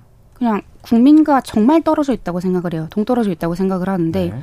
그 무엇 하나 이 국민의 시선이나 어, 삶을 공감하거나 공유하지 음. 않으면서 음. 굉장히 소수의 이익만 대변하려는 모습 그리고 네. 또 무엇보다 뭘 보고 정치를 하시는지 모르겠어요. 음. 구구 유튜브에서 나오는 이야, 이야기들 음. 이제 대통령실에서 나온다거나 하는 음. 무엇보다 정치라고 하는 것은 우리가 협치를 굉장히 중요하게 여기잖아요. 그렇죠. 네, 이재명 대표도 정말 최근에 이제 기조 연설 이제 연설하러 가셔서 만나시긴 했지만 네. 그러니까 그런 식의 만남이 아니라 정말 지금 뭐 경제도 힘들고 우리 시민들의 삶도 힘든 거를 모르는 정치는 없습니다. 근데 그런 상황에서 최소한 윤석열 대통령이 뭐 통합과 화합을 요즘 말씀하고 계신데 그게 말뿐이 아니라 이제 행동으로 보여질 때가 오지 않았나 보고 음, 있습니다. 음. 어제 여가위 그 국감 보였어요? 봤습니다. 네. 굉장히 그 좀 이렇게 어, 고성도 오가고 그리고 또 지금 장관께 지금 뭐 제대로 일을 할 수 있는 상황이 아니시잖아요. 그 그거 보시면서 좀 어떤 좀 기분이 들었어요? 뭔가 그동안 그래도 여성 정치에 관심이 많으시었잖아요. 지금도 뭐 그러시겠지만 네. 보면서 좀 이렇게 속상하기도 하고 그러셨을 것 같은데 지금 여가의 국감 보시면서 좀 들으신 생각이 어떠셨는지. 그러니까 최근에 2024년 이제 예산안 보면은 뭐 여성 폭력 피해자 의료비 지원이나 뭐 청소년 예산이나 이런 것들이 굉장히 많이 줄었어요. 근데 그 음. 부분에 대해서 뭐 지적을 하니까 뭐 그럼에도 촘촘하게 할 거다. 음. 이제 예산이 줄었는데 촘촘하게 할 거다라는 건 굉장히 비약이죠. 네. 뭐 다른 부서에서 할 거다. 어떤 부서에서 할지 어떻게 할지에 대한 그런 로드맵이 하나도 나와 있지 않은데 음, 그냥 할 거다라고 말을 하는 게 어떠한 국민들 앞에 신뢰를 드릴 수 없는 부분이 안타까운 부분이고 그 부분은 뭐 저희 민주당도 그렇고 우리 당 떠나서도 이제 당 이제 국회에 계신 여성 의원님들을 포함한 남성 의원님들도 이 부분에 대해서 굉장히 심각성을 가지고 가, 같이 함께 맞서 싸워서 음. 어 우리 좀 정말 일상을 살아가고 있는 힘든 분들의 삶을 지키는 음. 네, 그런 예산을 지키는 일들을 해 나가야죠. 여가부 폐지 얘기는 어떻게 지금 진행이 사실 거의 멈춰 있는 상태이긴 한데 그 얘기에 대해서는 어떻게 좀 보십니까? 앞으로 어떻게 좀 바꿔야 된다고 보세요? 뭐 너무 많은 이야기들이 네. 나왔지만 예. 결국에는 여성가족부 폐지는 안 될 겁니다. 네, 음. 네, 지금처럼 이 뭐 임금 격차나 음. 이제 폭력 문제나 수많은 그런 문제들이 산적해 있는 상황에서 여성가족부를 폐지한다라는 것이 뭐 국제적으로도 그렇고 음. 이제 우리나라에서도 그렇고 이해받을 수 없는 그러니까 윤석열 대통령이 그 일곱 가지 공약 일곱 글자 공약이었잖아요 네. 한 순간에 냈던.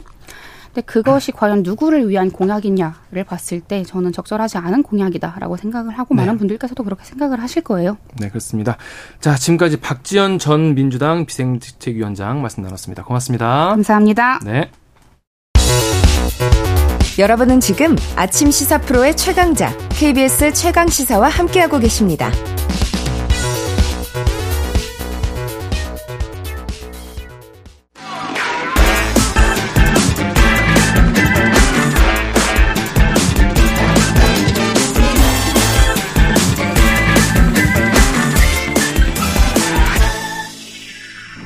한 번 더 뉴스 오늘은 한국경제신문 최영찬 기자와 다시 함께합니다. 안녕하세요. 네, 안녕하세요. NC는 미친 것 같습니다. 졌잖아요. 네, 그러니까 예. 이걸 이걸 어떻게 또 집니까? 또. 아 제가 그 2차전 어제 네. 사실 이제 오늘 아이템을 상의하면서 네. 걱정을 하시더라고요. 그래서 네. 근데 사실 제가 볼 때는 KT가 역전할 가능성이 있다. 왜 그러냐 아. 했더니 2차전부터 막판 갈수록 NC의 방망이가 많이 식고 있어가지고 아. 이거 3차전에 NC 잘 못 칠 것 같다 했더니 아니야 다를까. 아, 속상합니다. 네, 뒷심이 있으면 좋겠는데 네. 그잘 나가던 기류를 꺾고 네. 아 너무 아쉬워가지고 저도 이제 심정적 네. 이제 NC 완전 팬은 아, 니고 저는 이제 서울에서 이제 두산도 이제 예, 예, 보고 있긴 한데 아 되게 아쉬웠습니다. 자, 근데 첫, 오늘 첫 방에서 그 오늘 아이템 해야지. 오늘 첫 번째 뉴스 어떤 겁니까? 그 이제 지하철에도 AI 시스템을 도입한다는 겁니다. AI 대체 어디까지 가는 겁니까? 그러니까요. 이제 뭐 어디든 다 이제 AI, 뭐 공장도 AI 다 AI인데요. AI 앵커만 안 생기면 좋겠어요. 네. 생길 수도 있을 것 같네요, 진짜. 네. 지하철에 이제 AI 도입한다는 게 어떤 내용이냐면은 그러니까 출퇴근 시간에 우리가 주요 환승역 굉장히 혼잡하잖아요. 그러니까 사고를 방지하기 위해서 정부가 이제 AI 기반 지하철 승강장 혼잡도 예측 모델 이거를 지금 개발을 했다 이렇게 음. 어제 밝혔는데요. 그러니까 지난 6월부터 분석을 한 겁니다. 그러니까 모델 개발을 위해서 지하철 승하차 태그 데이터 이런 것들을 한 800만 건 데이터를 활용했고요. 성능 검증을 행안부가 실시를 했는데 정확도가 90.1%. 90.1%는 우리가 신뢰할 수 있는 수준인 건가요? 그렇다고 합니다. 음, 네, 그렇기 때문에 그렇게 설명을 했고요. 그 지금 구체적으로 그럼 어떤 데이터를 모았나 네. 한번 좀 알아봤더니 그러니까 우리가 지금 개찰구에 그 교통카드를 태그하면서 이제 가잖아요. 네. 이 개찰구 태그 데이터랑 그리고 열차 출발, 도착 데이터 이거를 이제 좀 이게 중요한 기준이 되는 거예요. 음. 그러니까 승객이 역에 도착하면은 개찰구로 나가잖아요. 네. 이때 이제 태그를 한 시간 그리고 직전 열차가 도착한 시간 이걸 비교해서 음. 승객이 그러면은 하차할 때 승강장이 얼마나 머물렀는지 음. 이거를 좀 체크를 하고요. 음. 그 다음에 이제 승차할 때는 승강장에 머문 시간 이걸 또 역추적해서 또 활용 가능한 겁니다. 음. 그래서 이제 도착역에서 카드를 태그한 시간과 직전 도착한 열차 출도착 데이터를 바탕으로 해당 승객이 어떤 열차를 타고 하는지 알 수 있게 되는 건데요. 음. 그러면 이제 카드를 태그하고 들어온 승객이 그 열차를 타기까지 승차역에서 승강장에 머문 시간 이거를 이제 계산해서 역의 혼잡도를 음. 계산하는 거죠. 그 딱 그 시각에 그 역에 몇 명 정도가 몰려 있는지를 역 역산을 해가지고 예, 예. 계산하는 거네요. 근데 밀집도라는 게 뭐 이게 어느 정도까지는 문제가 없는데 네. 어, 뭐 몇 퍼센트 뭐 뭐 뭐 뭐 단위 면적당 몇 명 뭐 이런 식으로 네네. 네. 기준이 있을 거 아니에요. 그렇습니다. 어떻습니까? 지금 이제 체류 인원을 토대로 밀집도와 혼잡률을 도출을 하는데 그러니까 이게 1단계부터 4단계까지 있거든요. 자, 그러면 이제 상, 승강장 체류 인원은 승차 게이트를 통과한 다음에 승강장에서 지하철을 기다리는 인원. 그러니까 이게 승차 대기 인원인 겁니다. 지하철에서 하차한 다음에 승강장을 통해서 하차 게이트로 이동하는 인원. 이걸 이제 하차 통행 인원이라고 하는데 음. 이 숫자를 더합니다. 음. 그래서 이제 밀집도는 이 철도 안전관리 체계 기준에 따라서 승강장 면적 제곱미터당 음. 4.3명 이게 기준이에요. 그러니까 제곱미터당 4.3명. 네. 자, 단위 민족에 4.3명이 딱 있으면은 네. 그걸 100%라고 하는 거죠. 어, 그게 꽉이다. 예. 네. 그래서 여기서 이제 129%까지는 보통 음. 수준인 거고 음. 149%까지는 주의, 169%까지는 혼잡, 170부터 170%부터는 심각 단계인데요. 음. 자, 이제 예를 들어 보겠습니다. 300명 시민이 50제곱미터 면적의 승강장에 열차를 기다리고 있으면요. 300 나누기 50, 음. 또 나누기 4.3 하면은 1.395, 즉 139.5%가 되니까요. 이 정도면 주의 단계예요. 어. 이 정도면 뭐 그래도 괜찮다. 음, 음. 뭐 이렇게 지금 정부가 보고 있고요. 근데 이제 계산을 해보니까 그러면 50제곱미터 면적 승강장이면은 한 321명부터 혼잡 단계가 되더라고요. 이러면은 사람이 더 많아져서 심각 단계로 접어들게 되면 이러면은 이제 통제 인력이 배치되거나 뭐 열차 탑승에 제한이 이제 걸릴 수 있다. 아, 사람이 많으니까 좀 이따 타세요. 네. 다 빠질 때까지 타지 마십시오. 이렇게 네. 통제를 할 수 있군요. 그런 식으로 이제 AI를 적용을 해서 음. 이제 자동으로 이제 데이터에 기반하게 하겠다. 지금은 막 너무 많으면은 뭐 이렇게 통제도 안 되고 그런 게 있는데 음. 아니면 뭐 푸시맨이 있거나 그런 음, 게 이제는 맞죠. 좀 과학적으로 해보겠다. 네. 뭐 안내 방송도 하겠다 이런 게 지금 정부의 네. 수장 설명입니다. 음. 그럼 지금 현재 기준으로 제일 이게 빨리 배치돼야 할 네. 가장 혼잡도가 높은 네. 사고 위험성이 높은 그런 곳이 있다면 어디가 노선이 있을까요? 뜨거운 데죠. 골병 라인. 예, 김포. 골드라인. 김포와 김포공항을 잇는 그 김, 아. 김포 골드라인. 거기는 늘 응급 그 대기를 하고 계시다고. 네. 출근 시간대 혼잡률이 한 285%까지. 285요? 치솟았다는 거예요. 아까, 아까 100, 100 몇십부터. 그 170%부터 심각 단계인데. 심각인데 200 몇이요? 엄청나죠. 와, 진짜 심각하구나. 네. 그래서 여기에는 지금 뭐 대체 버스를 투입하거나 뭐 수륙 양용 버스, 뭐 리버 버스 이런 것들이 지금 음. 대안이 나오고 있는데 근데 문제는 지금 서울 지하철도 만만치가 않거든요. 서울도. 예. 네. 그러니까 김포골드 라인은 김포다 보니까 서울 지하철 그 관리가 아닌데 서울 지하철에도 지금 올해 3분기 4호선이 최고였거든요. 4호선. 네. 네. 4호선이 193.4예요. 193이요? 네. 200 거의 될락 말락 하네요. 그렇죠. 굉장히 혼잡도가 높은 거죠. 아. 여기가 이제 서울 동북부 노원 쪽을 시작으로 해서 중구, 용산, 강남 지나서 안산까지 가잖아요. 네, 네, 네. 굉장히 지금 그 서울 중심부를 음. 관통하는 그 라인인데 아무래도 지금 그러다 보니까 많은 승객이 이용을 하고 있고요. 음. 그 다음이 7호선입니다. 7호선? 네, 네. 164.2%로 뒤를 이었는데 여기도 사실 뭐 의정부를 시작으로 노원으로 해서 네. 이제 가산동 지나서 부천 이렇게 가는데 여기도 혼잡하고 그래서 지금 일단은 시범적으로 음. 그 시범인데 김포는 일단 아닙니다. 네. 네. 서울 군자역과 자간평역에 시범 도입을 하고 거의 5호선 아니에요? 그렇습니다. 5호선, 7호선 이런 음. 데인데요. 네, 내년부터는 이제 부산, 대구, 광주, 대전 지하철에 이제 순차적으로 아, 도입을 하겠다는 게 정부 어. 계획입니다. 그렇습니다. 이게 보니까 이번에 또 대책이라고 나온 게 혼잡도 줄이기 위해서 의자 빼겠다. 그렇죠. 다 서서 가라. 출퇴근 시간에 뭐 몇 칸 정도 몇 칸 정도 해보겠다 시범도 네. 해보겠다라고 하는데 이제 시민분들 이게 그게 되겠나 이런 생각 하시는데 일단은 서울교통공사는 이게 사람 밀집도 줄여서 혼잡도도 낮출 수 있겠다라고 하는데 아무래도 이제 안전이 굉장히 많이 대두가 되다 보니까 좀 그래도 안전이 우선이다. 그렇죠. 근데 그 정도 네. 서서 가서 조금이라도 나아진다면 좀 나 괜찮을 수도 있겠죠. 앞으로 시범 운영해보고 결정한다고 하니까 한번 지켜보면 좋을 것 같습니다. 자 다음 뉴스 어떤 겁니까? 어제 날씨 어떠셨어요? 너무 더워서 나 깜짝 놀랐다. 네. 코트 입고 갖고 왔다가요. 아침에 코트 입고 나갔다가 네. 점심에 입고 나갔다가 계속 들고 다녔어요. 그러니까요. 지금 반팔 입고 다니는 분들 어제 굉장히 많았거든요. 점심 때. 네, 11월 치고는 굉장히 이상 기후가 있는데 전국 곳곳에서 한낮에 25도를 훌쩍 넘기면서 서울, 동해안 이런 데가 이제 11월 1일 최고 기온을 경신을 한 겁니다. 이게 낮 최고 기온이 23에서 29도. 29요? 예. 와. 평년보다 한 6에서 10도 가량 높게 올라갔다고 기상청이 전했는데요.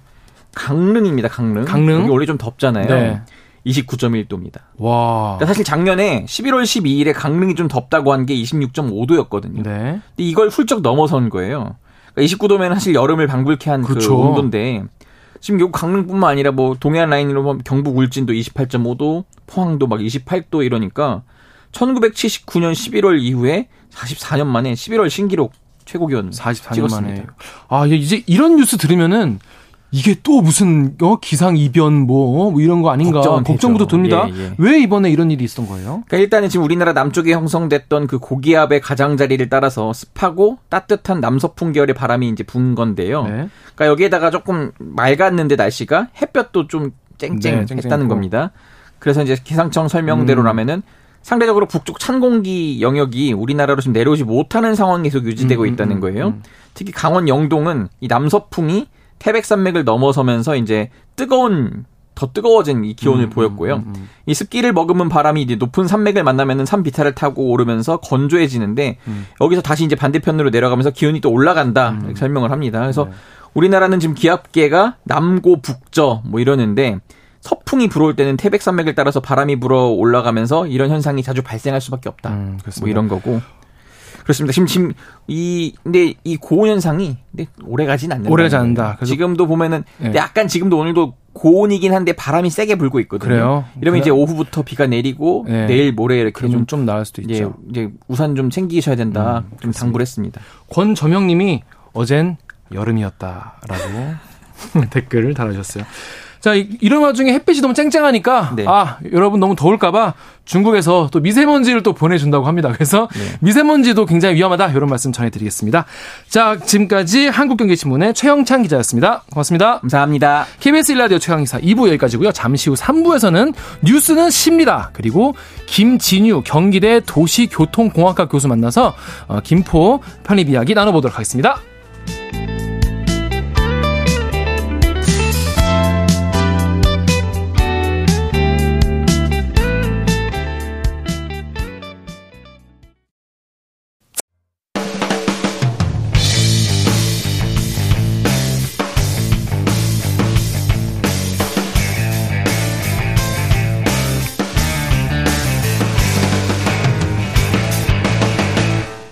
KBS 최강 시사.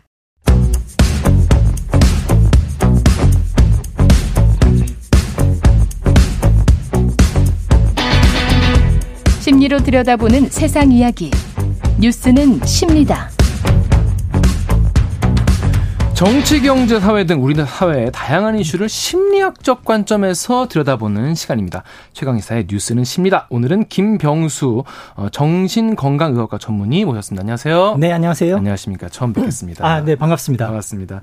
선생님, 요즘에 그 거짓말이 너무 이슈가 많이 되고 그렇죠. 있어요. 이게 뭐 사람들 사 이, 사이에 너무 말들이 많죠. 그러니까 요즘에 아무리 네. 중요한 시사 뉴스가 나와도 이 남현이 전총조 커플의 이야기 그리고 전총조 씨의 거짓말들에 대해서 눌러보지 않을 수 없는 네. 이것도 거짓말이었나? 확인하기 위해서. 그러니까 확인하기 위해서. 네. 그렇습니다. 선생님께서는 사실 이제 정신과 전문의시기도 하니까 사실 이제 환자분을 많이 만나실 네네. 거 아니에요. 그런데 얘기하다가도 거짓말을 너무 많이 하는 분도 음. 만나보시고. 네네. 근데 이번 전청조 사건 같은 경우에 보시면서 좀 어떤 인상을 많이 받으셨어요? 아니 뭐 전형적인 뭐 반사회적 인격 장애다라는 어? 생각도 들고요. 네. 그리고 좀 더 과장이나 음. 자신의 어떤 상태를 좀 더 과장하거나 과장하거나 음, 음. 자아를 부풀려서 이야기하려는 경향이 있는 음. 뭐 narcissistic PD, 그러니까 어. 뭐 자기애성 인격 장애나 네. 히스테리성 인격 장애 네. 사실 성격의 편향이 더 중대한 문제가 아닌가라는 생각이 들었고요. 음. 물론 뭐 요즘 리플리 증후군이다 아니다 이런 얘기들이 많은데 네. 그 리플리 증후군이라고 단정하기는 좀 어렵지 않나 하는 음, 음, 생각은 음. 들어요.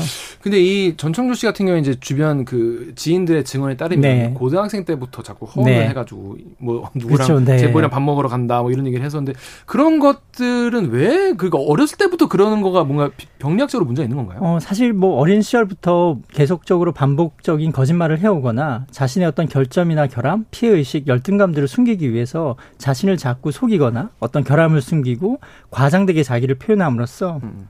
자존감을 스스로 자꾸 올리려고 하다 보면 거짓말이 더 거짓말을 부르고 음. 음, 음. 그 거짓말을 반복하다 보면 음. 거짓인지 진실인지 자기 자신도 속게 돼요. 음. 그러니까 자기도 자기 자신을 속이게 되는 현상이 일어나는 것이죠. 네. 그러다 보면 나중에는 이게 진짜 자기가 하고도 이게 거짓인데 처음에는 거짓에 출발했는데도 불구하고 자신도 진실이라고 믿고 아무렇지 않은 척 태연하게 거짓말을 할 수 있게 되죠.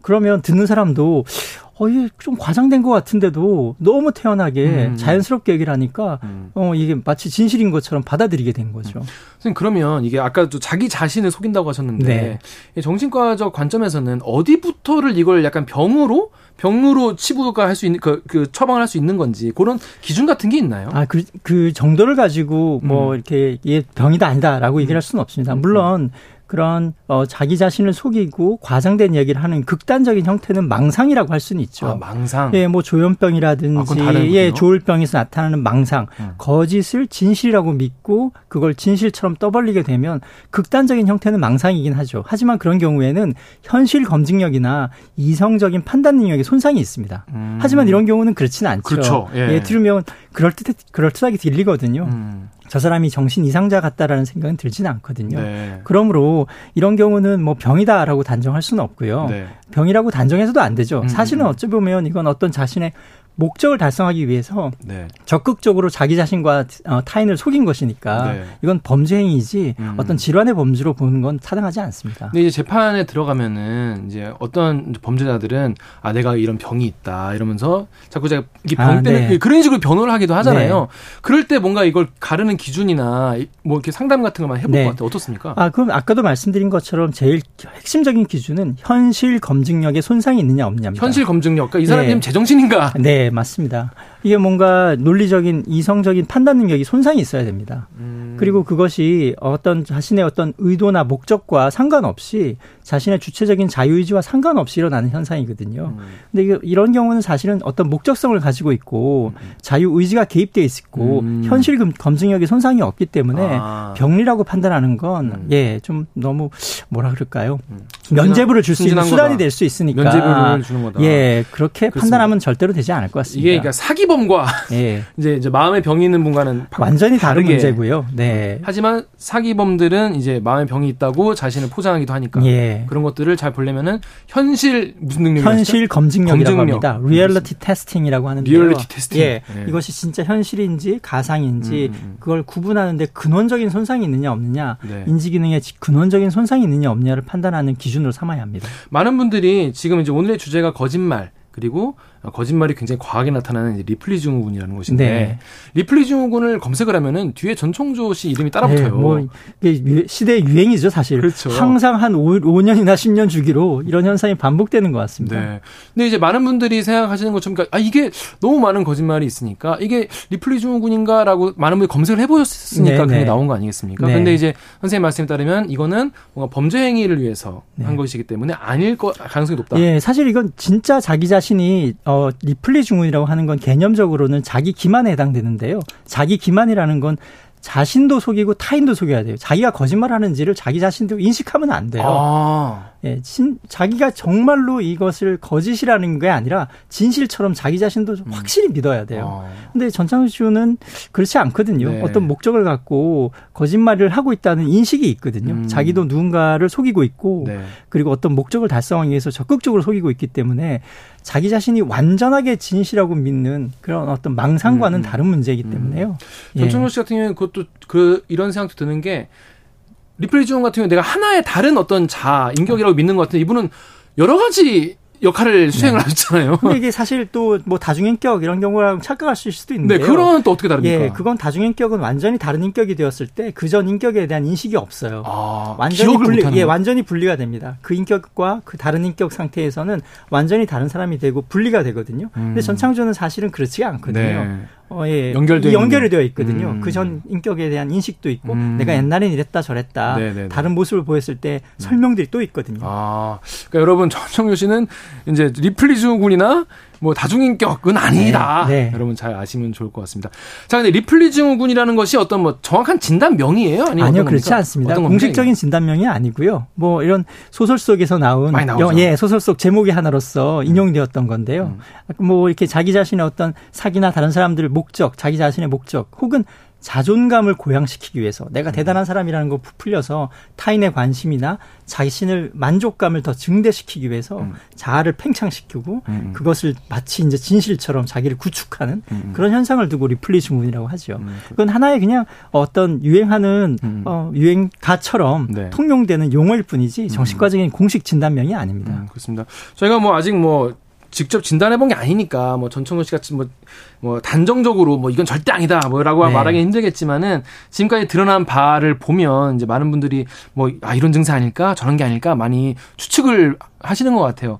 자 근데 이 리플리 증후군이라는 게 자기의 어떤 거짓말을 하는 자기 스스로의 거짓말 하는 건데 지금의 자기 현실보다 더 뭐랄까 안 좋은 상황을 스스로에게 아. 납득시키지 않을 거 아니에요. 네네 그렇죠. 예. 그럼 어떤 분들이 이런 뭐 많이 내면적인 열등감이나 열등감. 예. 그리고 개인적으로 자신의 욕망은 너무 커요. 이루고자 하는 욕망이나 자아 이상은 굉장히 큰데 음, 음, 음. 그걸 달성하기 위한 어떤 능력이라든지 음, 음. 뭐 어떤 뒷받침이라든지 음. 이런 것들이 부족할 때 이상과 현실의 거, 괴리가 굉장히 커질 때 네. 그걸 극복하기 위한 수단으로서 거짓말을 만들어내는 거죠.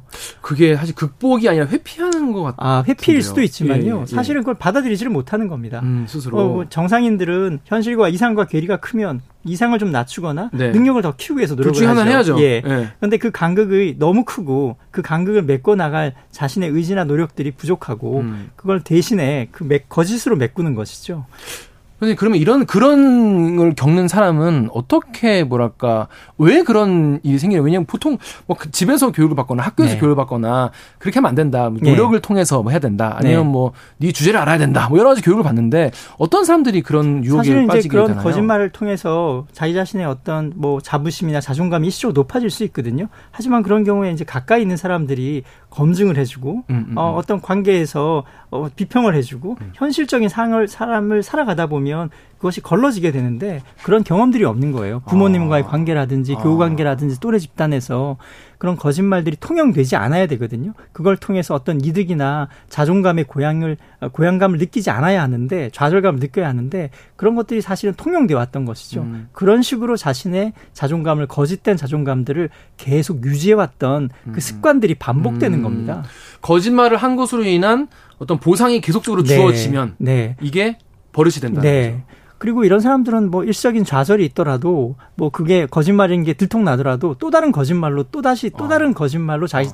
자존감을 유지하거든요. 어. 나는 아 대단한 사람이야라는 자기 개념을 유지하기 위해서 또 다른 허상을 만들어내요. 어. 그러다 보니 이것들이 계속 누적되다 보면 네. 나중에는 죄책감마저 느끼지 못하게 되죠. 이, 이, 방송을 듣고 계신 이제 뭐 학, 학부모님도 많이 계실 것 같은데 이게 사실 뭐 나이 많이 먹은 분이 리플리 주고 하면은 뭐 사회생활 제대로 못할 거 아니에요. 아, 네. 근데 이제 이제 학창 학생 시절부터 뭔가 좀 이런 걸 좀 고치고 싶으실 예. 텐데 어떻게 부모님이 좀 얘기를 하면 좀 이런 것들을 초 초기에 좀 잡을 수 있을까요? 아, 이게 뭐 사실 예, 어떤 주변 사람들이 도와줘서 이걸 벗어나게 한다는 거. 이미 네. 공고화된 경우에는 참 힘들죠. 그러니까 하지만 그 어린, 예, 어린 시절부터는 어쨌든 음, 음. 그 사람이 소중하게 생각하는 가치를 계속 읽고 일깨워줘야 됩니다. 아. 무슨 말인가 하면. 네, 네. 이런 사람들은 어쨌든 어, 자기 자신이 대단하다는 사람은 인정을 받는 것들에 결핍감을 느끼고 있거든요. 아. 스스로 그것 자기가 예, 예. 내 자신을 내가 돌아봐도 내가 아, 대단한 사람이야라는 느낌이 우리는 누구에게나 필요하거든요. 음. 내가 그래도 이런 것들은 잘해. 이건 좀 나아라는 음. 느낌들이 필요한데 그런 것들이 충족되지 않으니까 자꾸 거짓말로 자신을 스스로 부풀리고 있는 거거든요. 음. 그래서 아, 숨겨진 장점들이라든지 음. 숨겨진 드러나지 않았지만 가지고 있는 고유한 가치라든지 아. 이런 것들을 계속 일깨워줘서 음. 너는 유일무이하게 가치한 가치 있는 존재다. 음. 너에게도 장점이 있다라는 것들을 계속 상기시켜주고 만족감과 인정을 넣어주시는 것이 사실 혼내는 건 안 돼요. 예, 자꾸 그러면 좌절감을 느끼게 되고 사실은 그걸 또 덮기 위해서 왜냐하면 이게 자꾸 자기 자신이 하찮은 존재인 것 같고 뭔가 부족하고 나는 능력이 없다는 걸 직시해야 되기, 되는데 그 고통이 크잖아요. 아, 그렇죠. 그 고통을 직면한다는 건 괴로운 일이거든요. 음. 그걸 자꾸 덮기 위해서 거짓말을 하는 거니까 그 상처를 자꾸 해집다 보면 음. 더 거짓말로 그걸 보상하고 덮고 음. 그래서 허구의 세계만 더 늘어날 뿐이게 음. 더 늘어날 뿐이죠. 오히려 그 사람의 그 뭐 아이에게 더 소중한 것이 무엇인지 네. 일깨워주고. 예, 누구나 사실 사람에게는 인간적인 음. 누구나 장점도 있고 그 사람만의 고유한 가치들이 있거든요. 음. 드러나지 않을 뿐이죠. 그럼 가장 가까이서 그 사람 아껴주는 사람들은 그걸 발견할 수 있으니까요. 음, 그렇습니다. 저 팬분들이 굉장히 많으신 것 같은데 퍼플리님이 김병우 선생님 팬입니다. 여기서 보니까 또 반갑네요라고 하시고. 네. 글쎄 0004님이 거짓을 자기 자 신도 진실이라고 믿으면 거짓말 탐지기 안 걸리나요? 예. 이런 중요한 질문을 해주셨는데. 아, 맞습니다. 이게 그래요? 자, 예, 자기 자신도 그 속이게 되면 네, 굉장히 태연해지거든요. 그리고 긴장하지 않게 되거든요. 그래서 네. 사람들이 쉽게 속게 되는 겁니다. 사람이 쉽게 속게 된다고 하셨는데 네. 지금 지금 남현 씨 같은 경우에는 전통적인 기다 계속 속았다라고 하는데 네. 보통 사람들 같은 경우는 아, 이 정도에서 내가 이상한 걸 느꼈을 것 같은데라는 생각이 드는데 그걸 넘어서 그 포인트를 넘어서 계속 속고 있단 말이죠. 그런 경우는 왜 그러는 거예요? 사실 이렇게 사기가 판치는 이유는 사실 속이는 속이는 사람도 많아졌다는 이야기지만 속는, 속는 사람도 많아졌다는 뜻이거든요. 속고 속는 사람이 합심해야만 사기가 성립되는 그렇습니다. 거니까요. 네. 근데 사실 속는 사람도 어떤 그 속이는 사람의 열망에 동조하는 바가 있기 때문입니다. 음. 욕망이 있기 때문이거든요. 본인의 욕망. 예, 첫 번째 개인적인 욕망, 내가 뭔가를 더 얻고 싶다거나 나도 더 대단해지고 싶다는 욕망. 또 하나는 그 사기가 성립하려 그러면 이 소금으로서 뭔가 대의에 기이한다는 느낌이 필요해요. 대의에 기이한다는 예, 예를 들자면 내가 속아 내가 이게 거짓말 같긴 하지만 음, 음. 소금으로서 뭔가 더 대단한 걸 얻을 수 있는 거예요. 뭐 음. 뭐 사회에 기여한다든지, 아. 뭐 자식을 위한다든지, 후대를 위한다든지, 아. 다른 사람에게 더 봉사하는 가치가 있다든지. 개인적인 개인적인 사익뿐만 아니라 음, 음. 뭔가 아, 그럴 듯한 가치를 더 얻단, 어, 음. 얻을 수 있다는 이런 느낌이 전해들면 훨씬 더 속기가 쉽죠. 음, 그렇습니다. 네. 여러분 사기꾼 조심하시기 바라겠습니다. 자 여기까지 듣겠습니다. 지금까지 김병수 정신건강의학과 전문의였습니다. 고맙습니다. 네, 고맙습니다.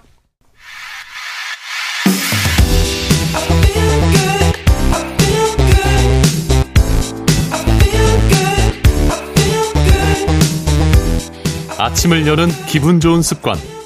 KBS 최강 시사. 네, 요즘 가장 핫한 지역이죠. 경기도 김포 이야기인데요. 국민의힘이 서울로 김포를 편입하겠다라고 밝혔습니다. 전문가는 어떻게 평가하고 있는지 경기대 도시교통공학과 김진유 교수 어, 어, 전화 연결돼 있습니다. 안녕하세요. 아, 네, 안녕하세요. 네, 선생님, 안녕하세요. 그 네. 서울, 김포 편입론으로 본 서울 확장 문제, 이른바 메가시티 이야기인데요. 여러 가지 정치적 해석들이 많이 나오고 있습니다, 선생님. 네. 예, 근데 그런 걸 다 떠나서 이 도시공학 전문가로서 학자로서 보실 때 좀 어떻게 보셨습니까?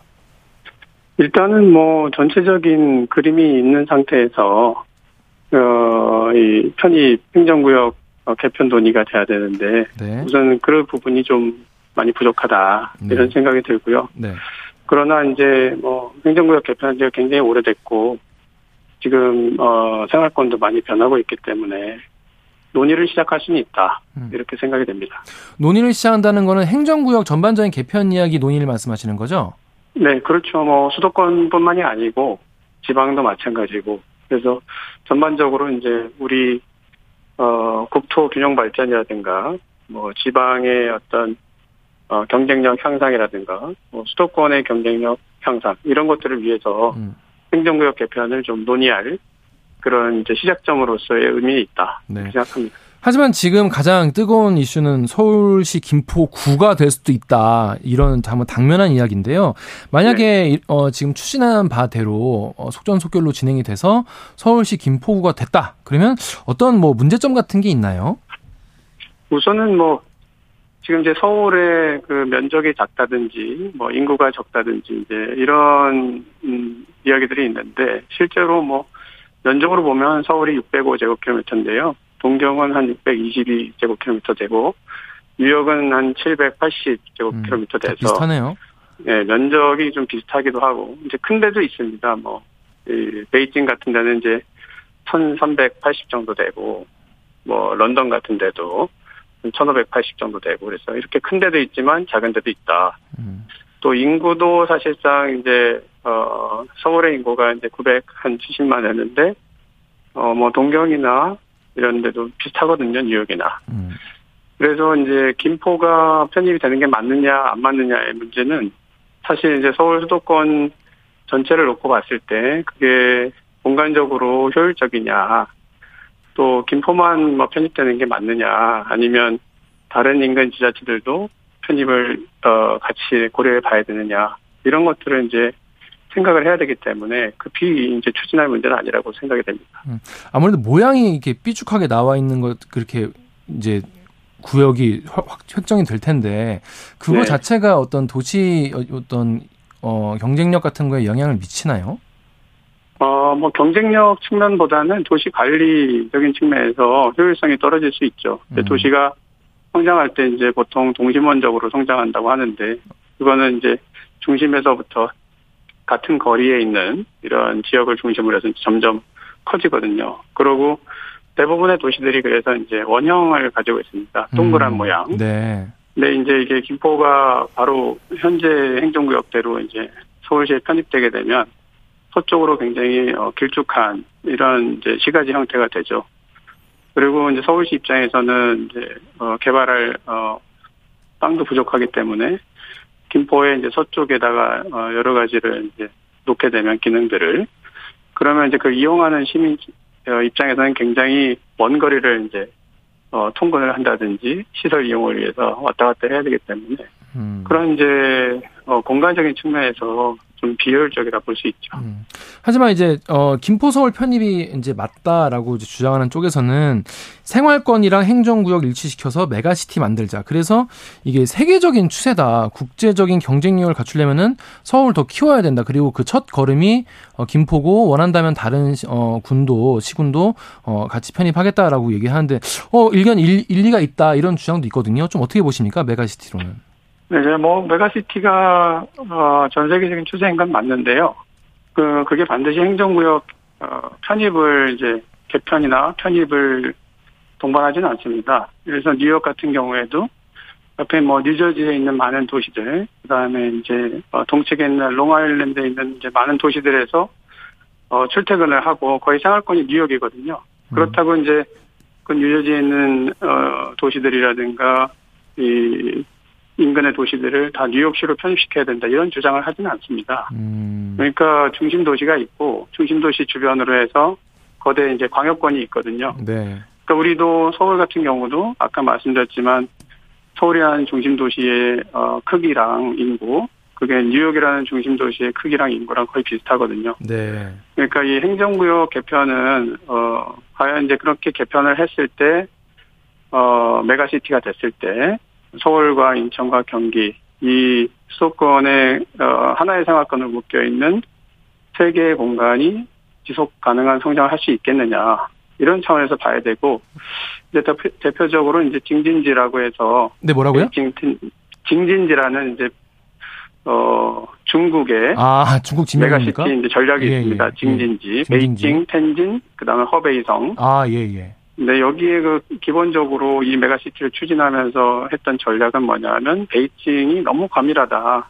그래서 베이징에 이제 어 그 과밀한 상태에서 발생하는 뭐 어, 환경 오염이라든가 그다음에 교통 문제라든가 이런 걸 해결하기 위해서 그거를 이제 기능들을 어 텐진이라든지 음. 허베이성의 주변부로 옮기면서 중심 기능은 베이징에 두고 그것들을 어떻게 네트워크로 잘 연결할 거냐 이런데 이제 방점이 찍혀 있거든요. 그 거리가 얼마나 됩니까? 그, 그, 그 도시 간의 거리가? 어, 거기는 거리가 굉장히 멀죠. 그럴 것 같아서요. 예, 예. 네, 우리하고는 뭐 비교가 안 될 정도로 사이즈가 네네. 그러니까요. 네. 근데 이제 그런 우리 이제 수도권에 이 비교를 해보면 수도권에 있는 이제 서울과 그 인근 도시 그리고 인천 이런 도시들 간의 기능들을 어떻게 연결할 것인가. 음, 음. 여기에 더 이제 중심을 둬야 되고 음. 행정구역을 어떻게 변화시킬 거냐는 그 다음 문제죠. 음. 그게 이제 기능 연결이라든지 네트워크, 음. 뭐 교통 네트워크나 산업의 어떤 어 기능 분배 음. 이런 차원에서 음. 어 행정구역 개편이 필요하다 그럼 어. 하는 것이고 행정구 개편까지는 뭐 필요 없다. 네. 이건 이제 기본적으로 이런 교통 네트워크라든지 이런 걸 통해서 하나의 그 경제권으로 네. 기능하게끔 하면 된다. 그것도 메가시티거든요. 네. 그래서 이게 행정구역 개편이나 행정구역 편입이 필요하냐 안 하냐는 그 다음 문제인 거죠. 사실 그런 음. 전략들이 잘 짜여지고 음. 교통망 계획이라든가 산업 배치 계획이라든가 네. 이런 것들이 먼저 선행이 돼야 되는 것이죠. 방금 교통망 말씀하셨고 그리고 아까 뭐 뉴욕 같은 경우에도 이제 광역권에서 출퇴근하는 분이 많이 있다고 했는데 지금 사실 김포 시민분들이 가장 불편해하시는 거는 이제 그 골드라인 문제거든요. 너무 과밀하다. 이게 김포가 서울이 편입된다고 하면은 이런 출퇴근 시 이런 김포 골드라인 문제 같은 게 잘 해결될 수 있을까요? 네, 근데 김포 골드라인 관련해서 그 우선 연장이라든가 네. 제가 이제 관련 전문가들한테 한번 어, 물어봤습니다. 이제 편입이 되면 이게 이제 뭐 신속하게 진행이 되고 조금 더 원활하게 진행이 될 수 있는가. 네. 그랬더니 뭐 대부분이 좀 그렇지 않다라고 대답을 해요. 아, 그렇습니까? 예. 네, 그 이유가 일단 그 연장이라든가 이런 부분에 있어가지고 뭐 재정적인 걸 떠나서 어 기존의 어, 계획들이 잡혀 있고 이게 서울로 편입이 된다고 해서 그 계획들이 막 어, 더 신속하게 진행될 가능성은 별로 없다. 음. 원래 계획대로 진행이 되는 것이고, 뭐, 노선 문제 때문에 이제 갈등을 일으키고 있는데, 그 노선 문제는 이제, 어, 경기도하고의 협의, 협의 사항이기도 하지만, 뭐, 인천하고도 상당 부분 이제 협의를 해야 되는 그런 상황이라서, 이게 이제 김포가 어, 서울에 편입된다고 해서 그 속도가 막 높아지거나, 어, 이렇게 될 가능성은 별로 없다라고 얘기를 하거든요. 음, 근데 이제 이 네. 서울, 예, 어, 서울에 이제 편입이 되게 되면 이제 도시철도가 되고, 그 편입이 안 되면 이제 광역철도가 되는데, 뭐 국비 지원 같은 것도 이제 줄어들게 되고, 네. 그러면 서울시에서 그 예산을 더 편성을 해야 되고, 음. 뭐 이런 측면이 있어서, 음. 어, 시간적으로나, 뭐, 어, 어 재정적으로나, 이게 아주 신속하게 이제 단축될 가능성은 별로 많지 않다. 네. 이런 게 이제 대, 대체적인 의견입니다. 어, 전문가분들은 그래도 좀 부정적으로 보시는 분들이 더 많이 계신 것 같습니다. 황 네. 교수님께서 김포가 서울되면 지도도 바뀌고 행정도 바뀌고 다 바뀌는데 여기에 네. 필요한 네. 세금도 많이 들지 않을까요? 라고 하셨는데 이게 실제로 네. 뭐 굉장히 많은 어떤 행정적 소요가 드나요? 세금이나? 그럴 수 있죠. 어. 그러니까 뭐 어, 두 가지 다인데요. 네. 일단 초기에는 이제 투자를 많이 해야 되니까. 그렇죠. 그쪽에 이제 서울시의 재정 투자가 많이 일어나야 되고 그런데 이제 시간이 지나게 되면 그 재정 투자로 인한 효과가 생기지 않습니까? 뭐 세수, 지방 세수의 증가라든지 음. 그다음에 서울이 이제 개발 가용지가 별로 없는데 음. 어그 개발 가용지를 이용을 해서 다양한 기능들을 또 이제 추가할 수 있기 때문에 그런 측면에서 보면 장기적으로는 이제 서울시에는 어, 상당히 도움이 되는 음. 재정적으로도 도움이 될 수 있다 이렇게 네. 생각할 수 있습니다. 알겠습니다. 근데 마지막으로 이 메가시티 구상 앞으로 이제 뭐 논의는 계속 될 것 같아요. 그래서 네네. 충분한 논의 과정과 좀 공론화가 필요할 것 같은데 전문가로서 당부하고 싶으신 말씀 짧게 들어보겠습니다. 네, 뭐그 메가시티를 이제 어 만약에 우리가 가야 된다 그러면 국토 전체적으로 몇 개의 메가시티가 필요한가 수도권만 음. 생각할 것은 아니고 그렇죠. 수도권, 네. 뭐 동남권, 네. 그다음에 저기 호남권, 충청권 그리고 그 메가시티들의 기능들은 어떻게 가져가야지 국토 균형 발전에 도움이 될 것인가 음. 그리고 지방 소멸을 막을 것인가 이런 차원에서 이제 큰 그림을 그려놓고 뭐 다시 수도권으로 내려오면 수도권의 서울과 인천, 경기 사이에 뭐 실제 생활권으로 본다면 어, 경기의 대부분 음. 인천 네. 이분들의 생활권이 뭐 서울이라고 봐야 되지 않겠습니까? 네. 뭐 그러면 그거를 하나로 묶었을 때 음. 어떠한 이제 어, 득과 실이 있을지 이걸 따져볼 수 있도록 네. 도시계획적, 교통계획적으로 먼저 마스터 플랜을 작성한 다음에 이제 음. 각 어, 기초지자체 네. 시군들이 어느 어, 광역지자체에 속하는 것이 효율적이냐 네. 이렇게 따져가야 될 것 같습니다. 네, 알겠습니다. 여기까지 듣겠습니다. 지금까지 김진유 경기대 교, 도시교통공학과 교수였습니다. 고맙습니다. 네, 감사합니다. 11월 3일 월요일 KBS 일라디오 최강의사 오늘 여기까지입니다. 저는 KBS 김기아 기자였고요. 저는 다음 주 월요일 아침 7시 20분에 돌아오겠습니다.